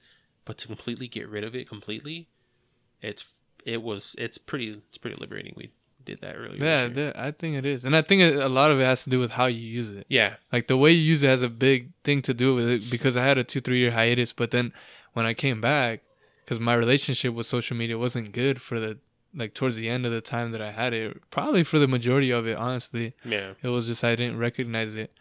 But now that I come back, it's like fuck. Like I see so much positive, like so many benefits to it, and so much. But at the same time, it's like like you said, like it does it it does take some emotional part of you to to be interacting online and to be exposing yourself, and at least to me, that's how I feel. But then at the end of the day, and this is something else that I learned from Gary Vee is like you have control yeah. you can decide to disconnect and delete the app and and you don't have to reply to people like if you don't want to like everything's in like in that aspect like that's in your control. Like if someone calls me calls me calls me te- i don't have to respond. Yeah. i technically don't have to. And um and that's kind of like the the little the whole thing with self-awareness like that's what i have now. Like i don't feel guilty about not replying. I don't feel guilty about saying you know what? For the podcast like that's actually what's been happening recently. I'm like oh, i'm gonna take a, a break from posting because i was doing like three posts a week. I'm like i'm gonna take a break from that because i feel like focusing on other little things and i feel like i've been focusing on like doing that which is more like marketing but i want to focus more on like let's update the logo which i did updating the mission statement updating just focusing on getting in more reps like this I made it a new pin, by the way. huh Sam, I need a new pin, by the way. a new pin Yeah, the little button pin that you gave me. Oh, okay. uh, yeah, but it's just like you have complete control, and like, like I said, I, I I stopped making my three posts for a week, and I can be like, fuck, well, like, you know, I was on this good roll, and I was on this rhythm, and like, you know, I've kind of created this ex- like people are gonna expect these three posts, but then I'm like, it doesn't matter, bro. Like, I gotta do what feels right in my heart, and like, things are just gonna turn out fine. Yeah, Like, and so that's what I've done this co- last couple weeks. Like, I haven't been posting, I haven't put my energy into posting, and it's been more on the more little stuff to get video. And now we're on YouTube and stuff like that. And I just, I just know that I don't have to do things the way that people have always done it. You know what I'm saying? There's always there's always suggestions as to oh this is what you should do if you want to get to 1k subscribers. This is what you should do if you want to start up blah blah blah blah blah. yeah, But it's like take all that information, but then have that kind of skeptical mindset, and then always remember that like you have to do it the way that feels right for you. And like once you have that huge like patience mindset, and if you if this is something that you're passionate about, and you do see it as a long term project, whatever it might be, then it's like you just take your baby steps, baby steps, and then all of a sudden, this is from my experience, it's like you just start cultivating this rhythm and this like efficiency. And then, dude, there's gonna be one day where I don't know, I don't give a fuck that much about making posts. Maybe one day I'm gonna have enough like traction where I can just hire somebody and they could just do whatever. you know what I'm saying? Like it's just kind of funny because you think it has to go a certain way, but you do it your own way, and then all of a sudden everything comes out really easy. And then me with my my negative mindset already, you're like, oh, I can have someone do it for me, but like then then you have to monitor that person and make sure they don't like ruin your image and all this other shit. Like, 'cause that's just an idea, though. Yeah, Like, you no, know? I, I know, but that that's that's that's the, exactly what I need to stop. And I'm like, instead of like, oh, dude, that's a really good idea. In my Yeah. head, I was like, what if they fuck you over? Like, yeah. I I'm mean, I think it's fine to- have those kind of thought process, but don't allow that to deny you like just doing what you intuitively feel. yeah, that that's that's my that's my inner yeah right like working. you know what I Oh, mean? Like, okay. And that's that's something that that I need to work through. So that's probably something that's the reason you probably have that's because of what's been ingrained in your subconscious from something that happened early in your Yeah, childhood. and, and I mean, you know, that's that was just one example. You Yeah. know, like I, I have a lot more, but that's that's for me and my therapist. oh, the the other point that I'm thinking of like let's say that you do have this kind of skeptical or like overthinking uh process mental process because of like something that happened in your past as a younger child what i read from the book called the genie within which i've been talking about for a while because this shit's fucking like enlightened me really crazy it says your subconscious has an infinite capacity for memory so in essence like your, your supercomputer remembers everything maybe you can't recollect it right now Yeah. but we can do something. We could bring up certain scents. We could bring up certain other like things, and then you could technically cultivate that memory to come back up. So you, you understand that your subconscious has an infinite capacity for memory, but then the other thing it says like you can't erase things from your memory.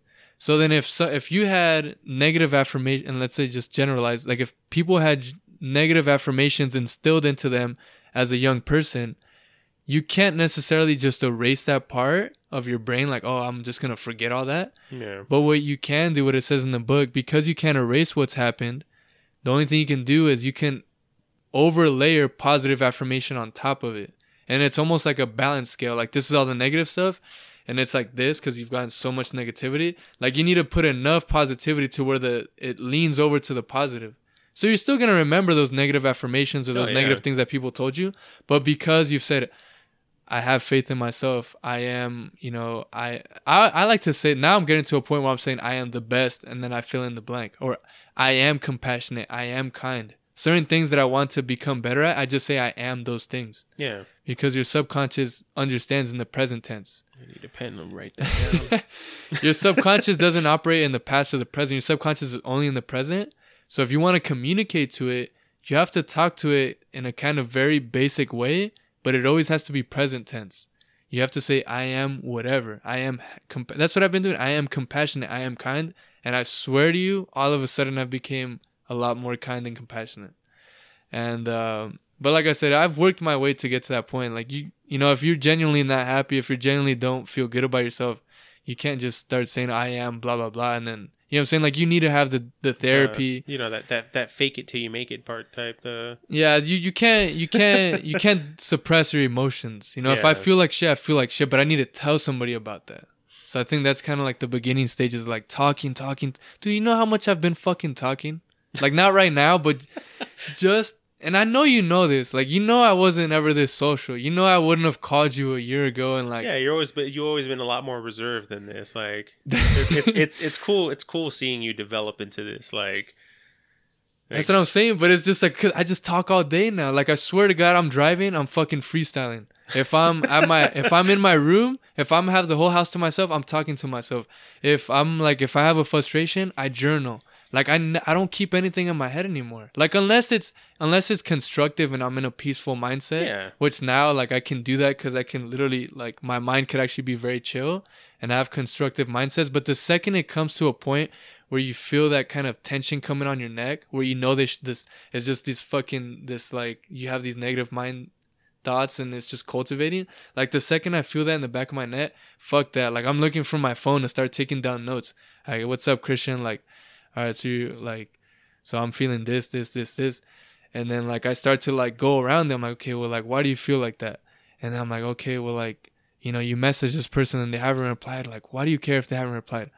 Uh, well, it's because I'm worried that if they don't reply, that means that they think I'm probably like a dick or they think this and that. I'm like, well, then why do I give a fuck if they think I'm a dick if I know I'm not being a dick? And I know that my intentions haven't been bad.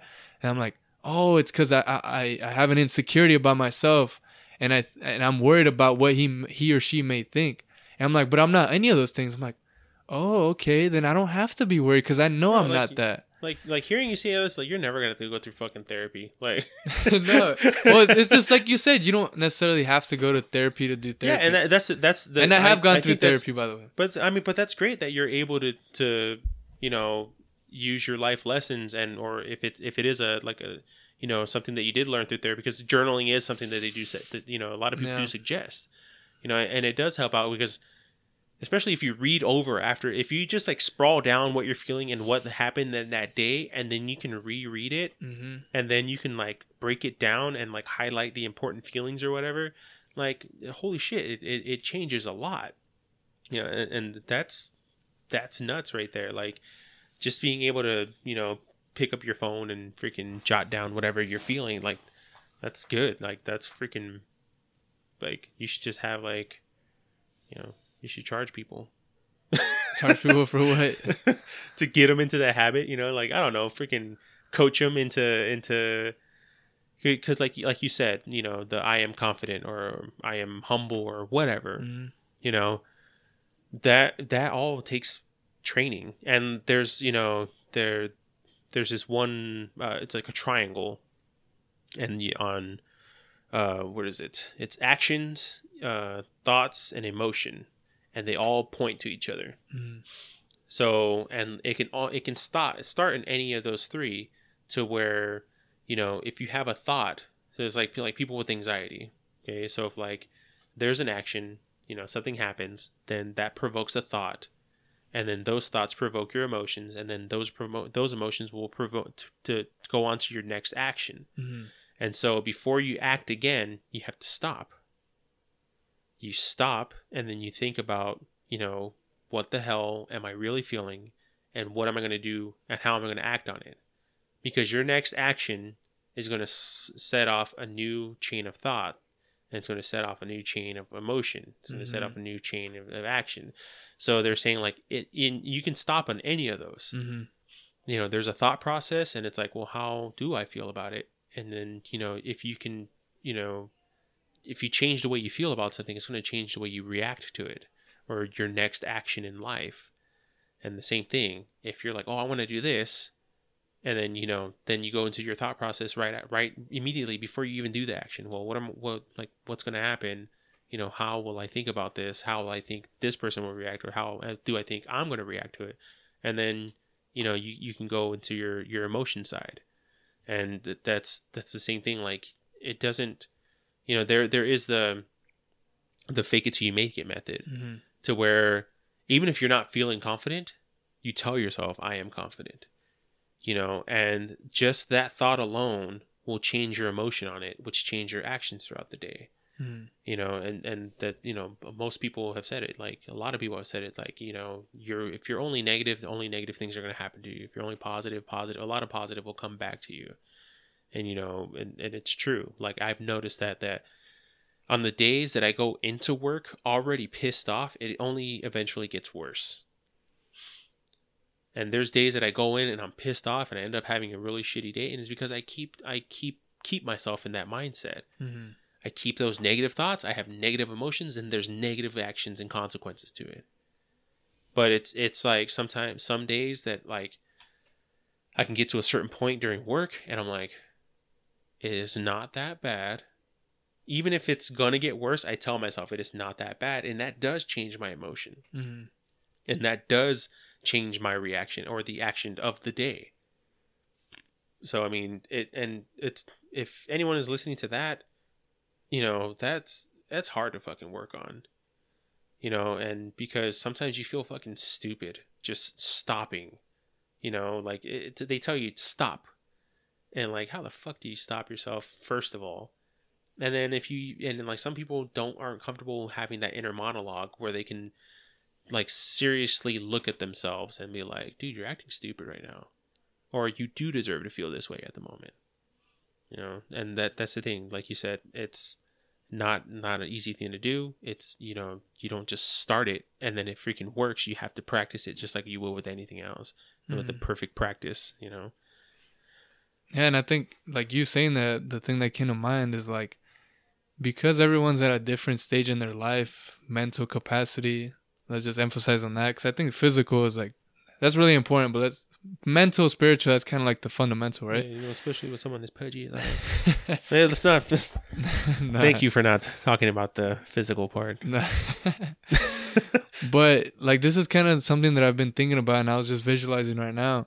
Like if someone's mentally not doing well and they try to figure it out all on their own, it's like if you had someone who just broke their legs, they you know, they let's say someone got burnt and they try to recover all by themselves. oh yeah It's no. gonna be it's gonna be very very difficult, nearly impossible. You're your body's gonna let's say if you broke a bunch of bones and you don't get help, it's gonna all come in different pieces, and you know you might be able to heal, but it's gonna be very difficult, and there might be certain consequences that will make your life even difficult after.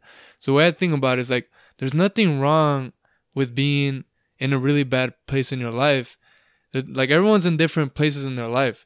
You just have to acknowledge at what kind of what kind of mental place are you at and then understand like if you're in a really bad place, like it's okay to get help.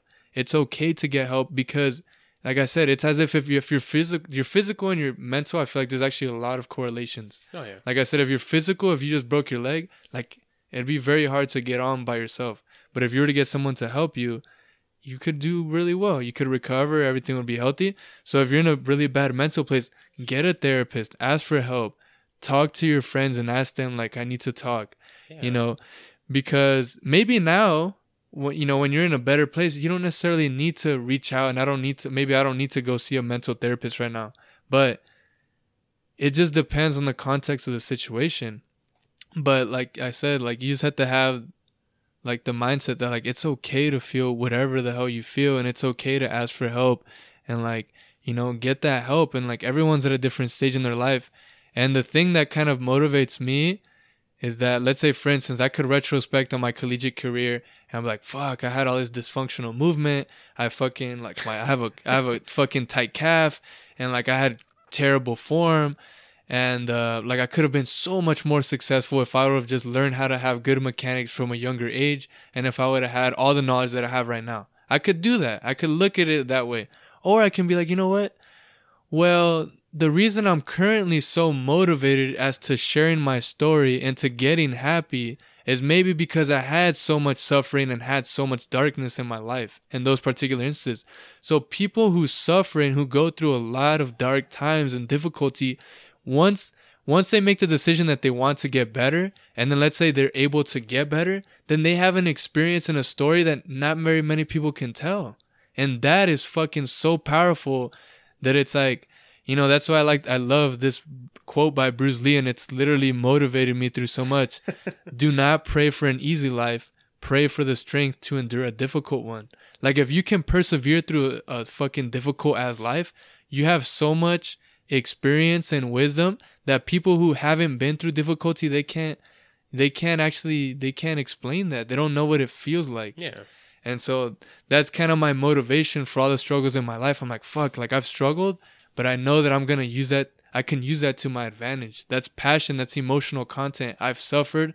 So i have appreciation i have that emotional content to want to share my story and i think that's why a lot of people have careers in things in which they've personally suffered themselves. Oh yeah. right? Isn't that what a lot of people do? No, and that that's why like like um you know my wife had a shitty ass ch- childhood, so she decided like she wanted to go into social work to that that way she can try to help someone out, you know, help others into like you know either better their life or you know anything like that, and and you know sometimes she'll have a tough day where like she doesn't feel like she's fucking helping anybody, you know, but it, it's it's all that self doubt thing, but. I really like your point where it's you know about the broken leg thing. You know, like that's that's something that I I'm probably going to use later in the future about uh you know like so someone's going through a tough time like hey man you can seek help or you can talk to someone and they're like no it's okay and it's like if you have a broken leg you'd go to the damn you would hospital go like it's you know? obvious because that's not so abstract like mental you think it's abstract people tell you like you don't know for sure if it's real because you can't see it. it's not tangible yeah and Right? that's the thing and um you know as, as we get old like you know more advanced into society and stuff like that you know you you do like you know talk about like mental health awareness. Because like back in the day it and like even even now a lot of the times it's like oh he's being a pussy Mm. you know or like oh you're being fucking stupid or you don't need to feel that way. And it's just like a, oh you don't need to feel that way get over it. And you're kind of like well what the fuck? Like i feel this certain way. And and there's like a stigma especially if you're a freaking man to try to get fucking help when like going to a goddamn therapist. Because like you know you know it's it's fucking kind of sad but like as an american culture you have women who are able to you know talk talk to each other and open up Mhm. but it's you know it's viewed a masculine for male for like men to like fucking you know talk about their feelings or talk about going to therapy or talk about how they're feeling or talk about their anxiety or their sadness or anything like that you know you know because you know a lot of people are still now with the like the type of like macho machismo type fucking attitude where like well i can't cry or i can't show this weakness or i can't you know talk to someone about this because I don't want to look like a little bitch. Mm-hmm. And I it's fucked up and I'm and I'm glad that, you know, I'm glad that I that I got over that of, of myself because I still have I still know people that are like I don't need therapy. But like I look at them like, dude, you're kind of fucked up. Like Yeah.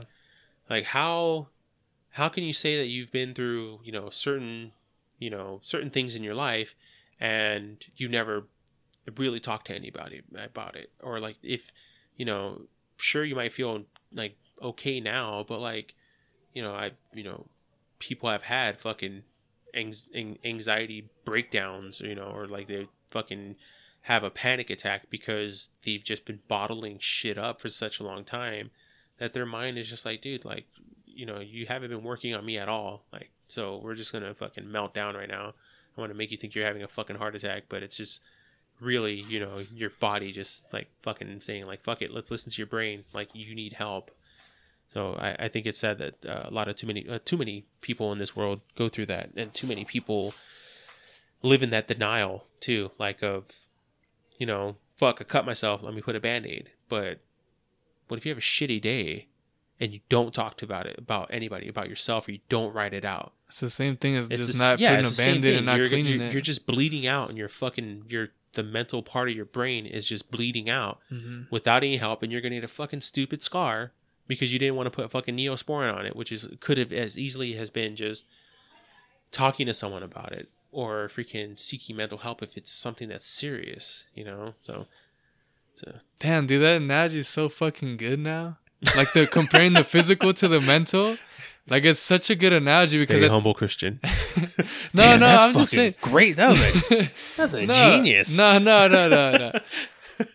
no, but like at the same time, like I'll like I know I told you that about the humility thing and all that, and not taking too much of the positive. But like this is me being hyped on my own shit. No, that's It's- that's good. you dude. know? like yeah, because when you said that, I was like, dude, that's a fucking good thing. Because the like my main like uh, because I I try to come up with like analogies or similes for for certain shit, you know, and I'm like like myself, like when it comes to my weight and like I, I fluctuate a lot. I'll fucking drop down to 240, come back to 260, go down to 240, go back to 260, and like there's like I keep telling myself like, dude, like you're okay now. Uh, you know, and I and I see it's it's like when it comes to the physical shit, like there's people that are like, oh, yeah, I'm obese, but you know, I have good cholesterol and I don't have high blood pressure and all this other stuff.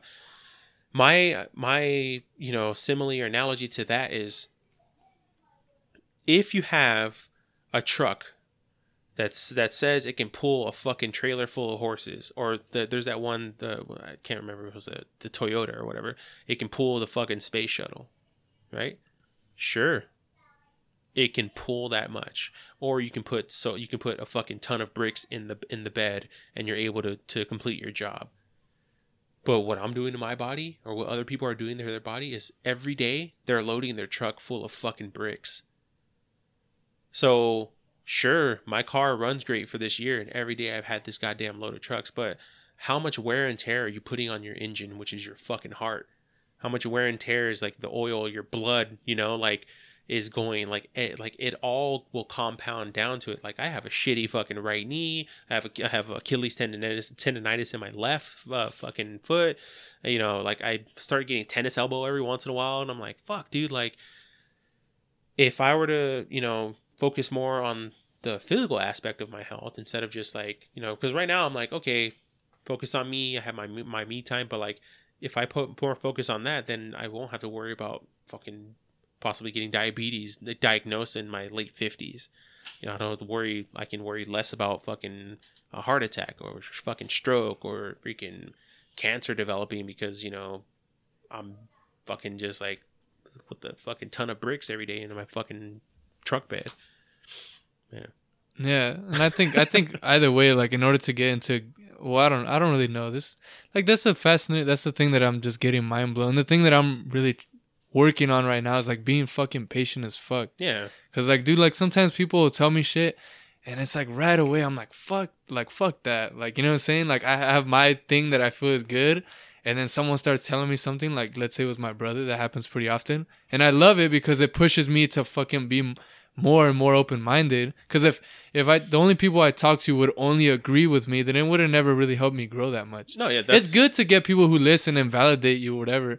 But to always you, ne- have you never grow that way. That's Exactly. the same thing. Like you know, when it like like okay, for example, like you have all like the stuff about like you know people being racist or anti-Semitic or fucking you know homophobic or whatever. what was the second word? Anti-Semitic. yeah, what anti-Semitic, uh, like you know, a hatred towards Jewish people. Oh, okay. You know, like Hitler and stuff like that, or people that are like, oh fuck Jews, or you know, they, they call people Jew, like Jew boy or some shit. Like you know, something that's fucking like super fucked up to the Jewish people.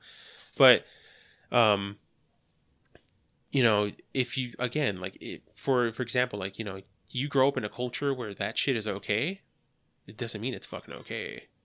And you don't get to grow if you don't fucking develop your, you know, mm. if you look at the, because like, you know, with all the political shit that I see on Facebook and I have people who are like on the far right of stuff, on the far left, there's people in the middle, there's people like, you know, whatever. I hardly see a lot of, I hardly see any people listen to each other or respect other people's viewpoints. You know, like if I were like, I love guns, you know, you put I love guns on the fucking internet, someone could lose their fucking mind. Instead of, well, why do you? Or whatever. Or even the fact that, like, oh, this person has an opinion I don't like, I can get into a discussion about it. But the, but at the end of the day, I'll let him do that instead of trying to fucking silence that person completely. And that is like, you know, when, when you said like, you know, you have your brother and he pushes you to open your mind, hmm like that's good that you have that mindset because I see so much closed mindedness from everyone in this fucking world. You know, like, um, you know, like eh, you know how you, you ask people like if you know if you if you have like the ability to talk to everyone in the world, you know, like one of my things I was thinking about earlier, and I was like, fuck, what if you asked me that, you know? Yeah, I was going to. so like when it comes to that i'm like it's important to have your own opinion but that does not mean your opinion is that important. Hmm like you don't have to shove it down god's people's freaking f- mouths. You don't have to like force them to listen to you. You can put it out there if you want. You don't have to put it out there but the thing is is like can you take a step back and respect and listen to someone else's other opinion without getting mad? And if you do get mad why does it make you mad? That triangle dude. Emotion. Why do, why does it make you think this way? Why does it make you feel this way? How are you going to react to it? You know and i i feel that people need to do that in order to grow as a society and as a togetherness within your family. If you, you if we have different thoughts like we have family that you know if i see our our family's facebook posts you know and i have people that are like hardcore conservative in our family and we have people that are really like liberal and all this other stuff and it's like Yeah. i don't i don't i won't I, when it comes to those people i don't see them being able to talk to each other Hmm.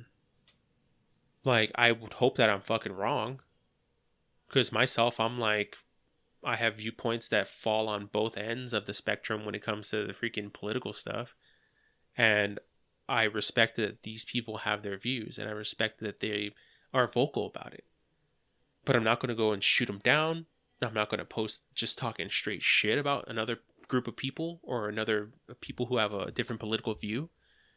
Like, because I feel that that just damp- dampens it. That just causes a conflict. Because if I post something that's in your face, and like I either laugh about it or like whatever, but without without trying to bring in your opinion because that's how Understand it. yeah that that's that i see like i've seen people just get blocked or fucking deleted or like they're like you know i've had conversations with people like oh i'm just gonna unfollow this person because i don't care about their view i'm like dude i i sometimes hate the way my fucking facebook feed looks but i don't unfriend people and i don't fucking unfollow them because like for like for trivial reasons of like oh shit you know they support abortion or oh man they don't support abortion. Like there's so much when it comes to that to like just to be able to have a, either conversation or if you choose not to have a conversation, but if you can just sit back and respect that this person has a viewpoint on wearing a mask or not fucking wearing a mask, and you can try to under, you try to understand their viewpoint instead of criticizing them, I think that would be like the better thing to do for someone like either and for yourself too. Because if, if if you're constant like fuck that person like you are just bringing that negativity back into your own life. Mm-hmm. because as much as you know as some people don't like to hear that but like if you're offended by someone else saying something like that's within you Mm-hmm. because I've had people call me fucking names, and there's times that I've taken offense, and there's times that I just kind of shrug it off. And I think that's what a lot of people need to do. They find if they find something offensive, take a look at why they are offended by it. Is it because who said it? Are is that person important to you? If they're not important to you, why the hell is it offending you at all? Do you personally know this person? Do you personally interact with this person on everyday thing? Like I have people that I haven't seen in years, and they post sometimes they post some shit. I'm like, God damn. But then I look at it and I'm like, okay, well that's just them. Mm-hmm. And I, I and I, I I don't see enough of that between in in people. I see more of the of that conflict because it's so easy to type in a response and hit send. There's been multiple times where I've typed in responses, and then I fucking take it like that extra second and I deleted Mm. because I'm like, what is the point of? Sure, I may have a difference of opinion, but what is the point to go on to someone else's fucking shit and shit on what they believe? You know, just fucking throw that fucking little care react on there, bro. Like, whatever. I care that you have this opinion. I I support you. Like, I still love and respect you as a human being. But I don't see that shit a lot of the times. And especially if you go into these fucking random comments where people are just attacking different people from different parts of the world. Like, if you were in a fucking room, you would not be that fucking ballsy. If you were in a what? If you were in the room with that person. Oh yeah. Yeah, no, I think I think um I think uh yeah, it's like it's it's first listening to somebody. I'm I'm he- I'm sitting here, I'm listening to you. Yeah. And then once I hear what you've said, you know, then I'm like, okay, well, this is what I think. And then because I think it's important to then, re- I think it's important to elaborate your own point to them as well. Oh, yeah. Because then the other person can be like, oh shit, like you're fucking right, right? I never saw it in that perspective. Or like you, the conversation can go on for a while and then they end up, be, you might be the one that's like, oh shit, no, I, I, I get what you're trying to say now. Yeah. Um, so I think it could be beneficial for both. But I think again, why is it that a lot of us don't like to have those interactions? Because it involves emotions, right? Like like me commenting on somebody's story, which let's say my beliefs are actually quite contrary. You know, there's a de- there's a degree of emotion that that's gonna be there when you ask them. You know, it's it's your whole ego and like this whole thing but I find it that the more you practice what you're suggesting to to listen and to be open minded and to respect, the more you do that, eventually you don't even feel that much emotion off of it. Yeah. It just becomes regular. Like, oh, why do you believe that? Oh, this, this, and this. Oh, well, have you ever thought about this? Da da da da da. Like, you know, the and the other person may respond emotionally upset, blah blah blah. But like once you kind of practice that enough, it's like all of a sudden like your emotions aren't necessarily like f- they don't move too much. But that's why I said like I think I mentioned suffering earlier. Like inevitably, I think everyone's gonna suffer, but you might as well suffer on the path to be more open minded, on the path to be more loving, on the path to be more kind. Because Yeah. then ultimately, like you said, it all ends up reciprocating onto yourself. You're more open minded to other people. You're more considerate. You're more respectful. Like all of a sudden, more people are gonna be attracted to you, and it's just like this big circle. And like I said, but it's fucking challenging. Oh, yeah. You know, No. like you have to challenge yourself to have the patience to actually listen to someone when they're saying some shit from, let's say, from the first five seconds. You're like, "Fuck this person!" Like you know what I'm saying? Yeah, like there- there's that initial reaction that you always have to try to get past. Yeah. and and you know my my main thing is like when i entered into the therapy and to like to try to for self betterment was for my kids and you know it's for myself but like i was like holy shit like they literally will they see me every day and i interact with them and if i can't gauge my emotions if I can't become a healthier person for myself? You know, like we had when we had the expl- the that conversation with Andrew, like you need to know that we are there for you. You need to know that you have uh, someone to talk to, you know, or express whatever you need to express to either one of us or to anybody out in the freaking world. Like you're able to do that. And like, I don't know, like that self betterment and that that getting over that initial reaction, like, because sometimes I'm like, I just want to tell these kids to shut the fuck up, like, yeah. like holy shit, man, like, you know. But like other like earlier, you know, uh, when you were setting this up and Noah was like, you know, playing with the stuff and trying to like grab the microphone, like you gave him some stern looks and he like backed away a little bit. But at the same time, like, it's okay to be curious. I just don't want him breaking shit. Mhm. You know, like I don't want to. I don't want to. You know, stifle any of their you know personal feelings. And then if they have personal feelings, I need to. I need to work on myself so that if they have an opinion and later on in the future that differs from mine, or if they want to do something in life that's just kind of like off the wall, I have to learn how to be able to do that. And if I can give them my opinion and I can listen to theirs and we can have a proper discussion about it, you know, again, it's important to have my opinion, but it doesn't mean that it's going to be that damn important to them, Mhm. especially if they're their own person, Mhm. you know, like, uh, but I don't, I'm, I have to humble myself to know that, like, although I'm trying to guide them, if they're going to make a decision in life that ultimately is going to be them and it's going to be them that needs to either face the consequences or reap all the reward. If they want to thank me, if they're like, "Hey, thanks, Dad, for being supportive," then that's okay. If they don't, then that's okay too, because like regardless, like it's stupid. Like when it comes to like when it comes to children, like I'm stupid proud. When it comes to like Noah, like I I told him that this is a microphone, but he doesn't fucking use a microphone. But he knew what to do. He was like trying to talk into. He was like Yeah. super close to it and trying to talk into. But the fact that like he's already like you know expressing himself in those those ways and like I don't know, man, like yeah. Whatever. So I'm gonna stop talking. I need to. no, uh, let's see. What are we at? I don't know. I don't know. We're we have to be. I'm gonna take a guess. Let's both take a guess. Don't look. Don't look. I'm gonna take a guess. We're at about an hour sixteen. Hour sixteen. I feel like it's I. The time has gone by, but I feel like we're getting closer to like an hour forty-five, and I feel like holy I shit. think you might. Yeah. okay. Well, we'll see. I said 116 without thinking too much, and usually the subconscious operates that way. But it probably. it probably. We'll see. We'll see. Um. But yeah, you already answered. You pretty much. You're into the podcast. You already knew the last question that I usually ask. So yeah. I thought this legit. I think it was probably the most natural podcast I've had. Definitely one of the funnest, one of the most insightful. I feel like you had so many good points and I don't know, cause like, I, man, I feel like I fucking ramble on nah, lot. dude, trust me, you did fucking great. Like, just fucking trust. And the other thing is like, um, damn, what the fuck am I gonna say?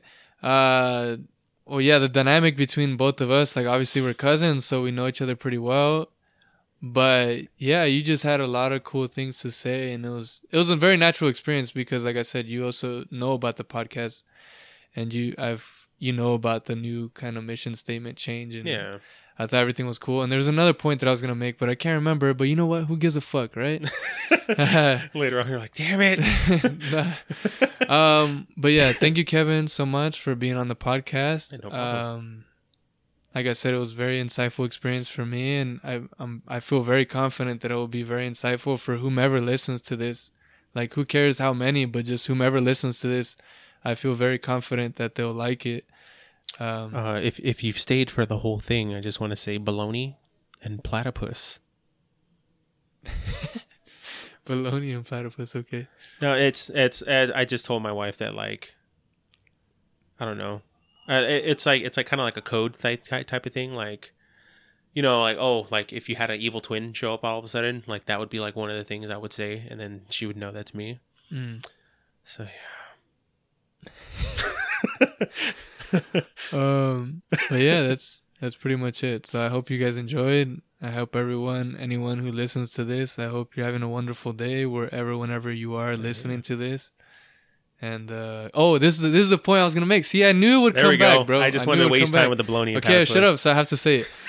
so the wonderful thing I was gonna say is like we just had this very intimate conversation, and I actually learned a lot about Kevin, his family, his life experience, a lot of insightful tips, and it's just so funny because I've known him my whole fucking life, but I've never had a conversation to this level of depth, nor this level of like I feel like value they've been able to gain in such a brief amount of time, and it's that's why I want to bring awareness to the idea that like you know, have a deep conversation, have those one-on-one conversations, and if it if it means you want to start your own fucking podcast and that's what holds you accountable to do it, then fucking do it.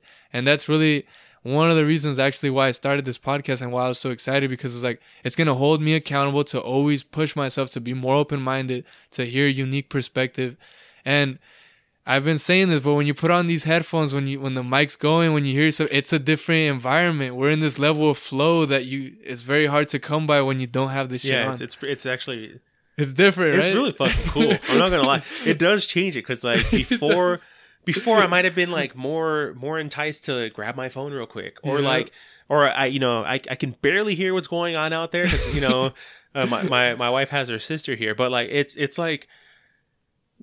I don't know. It, it, it is. It's a whole new level. Like, fuck, man. Like, is this how I should be having conversations with people? Like, just buy I- a whole setup just to talk with your wife. like, when I go when I go walking with my wife, like we're there, but like you know we hear the cars passing by, but I don't hear her directly like funneling into my brain.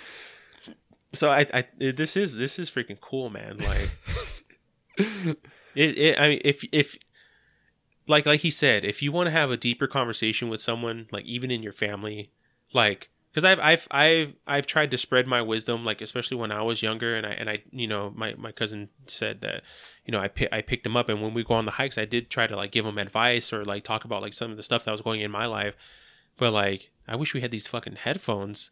it's a, it's it's a it's a lot it's a big different a different experience, but like you know he said if if creating a podcast is an, is a way to uh, have that deep conversation with someone in your life, then fucking do it. Even if you do not post it, exactly. you know, if, if it's something like, hey, I want to record this, you know, and we can have this conversation and you guys can be truly candid.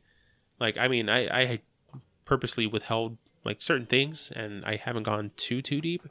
There's a lot of some, there's, there's some shit, bro, that I can get into. But I mean, like, it, it it's nice. It, it feels like we are in like, in each other's like headspace a little bit, you know, like this, this is a great experience. Like, Yeah, and another just uh, the subconscious keeps coming back to me. I think one of the things that helps captivate our attention and develop this flow is because first off we're wearing the headphones, so audio wise we're really emphasizing the noise, yeah. and then plus because we do have this certain level of difficulty in the sense that we're recording this video audio, like we're we're it's a certain level of difficulty which puts us into that flow state. Yeah. and there has to be some degree of difficulty and structure and we've developed that structure you know me having the podcast the name the idea we you know what i'm saying? Um so you, you just have to create structure. I think the reason we can have this level of depth conversations is because there's a degree of structure. So maybe in your household you just say every wednesday evening it's talk night or whatever the fuck you want to say. Oh yeah. you make that a, a, a theme and you say okay every wednesday we're gonna have an hour minimum where we're all gonna sit down and talk about anything you know?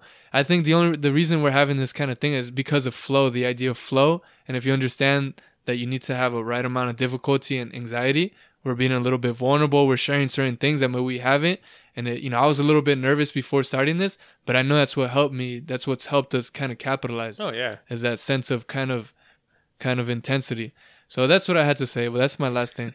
uh, uh, but that's it, you guys. All right, peace out. Thank you so much for tuning in, and I look forward to many more. Bye.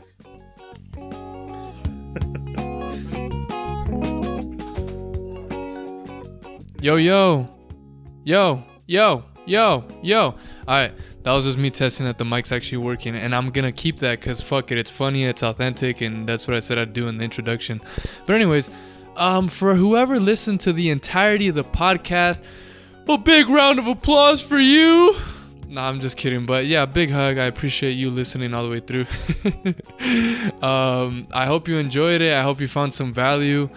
Uh, if you want to stay tuned with um, some of the content that I post online, go to T A O H podcast on Instagram. That's the handle T A O H podcast on Instagram. It used to be T A O H experience, but I changed it to podcast just because this is a podcast. Uh, but yeah, look it up on there. I, I uh, I'm really just kind of playing around with the content, but I always put like a picture and like video, and I'm starting to do more. A lot, a lot of cool stuff on there. And if you want to keep up, keep up to speed with what's going on, if you want to be on the podcast, email me at theartofhumanpodcast at gmail.com or you can direct message me at the Instagram account that I told you already. But yeah, guys, I mean, that's pretty much it, man. Um, I hope you guys enjoyed it. Go out there, live your life.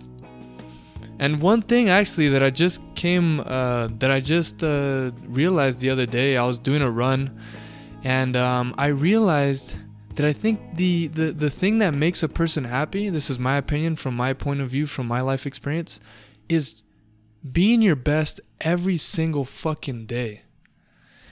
And I'm gonna actually do a whole podcast on this because I can go on for a long time, and this is like the extra for this podcast, so I don't want to go for too long. But basically, it's like be your best every fucking day, and you're gonna be happy. And when I say be your best, I mean do whatever the fuck you feel like you need to do to, to, to have that balanced lifestyle. So if you need to be more disciplined, train on your discipline. If you feel like you need to be more physically active, be more physically active. If you feel like you need more mental therapy, reflection, journaling, freestyling, poetry, do that. If you feel like you need more time with friends, you feel like you need a better relation, better the relationship with your parents. If you feel like you're in a toxic relationship, you need to get out of it.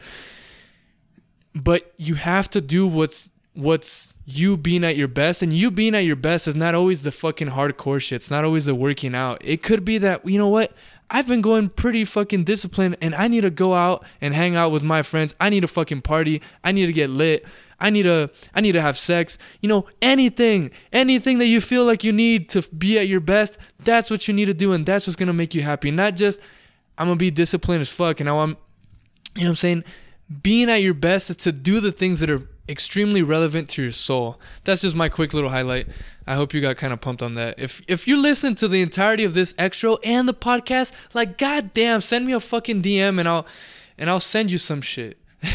all right, all right. Peace out. Oh, and uh, yeah, I'm your host, Sapien. all right, yeah, I'm your host, Sapien. Bye, bye, bye, bye, bye. Art of Human. Woo!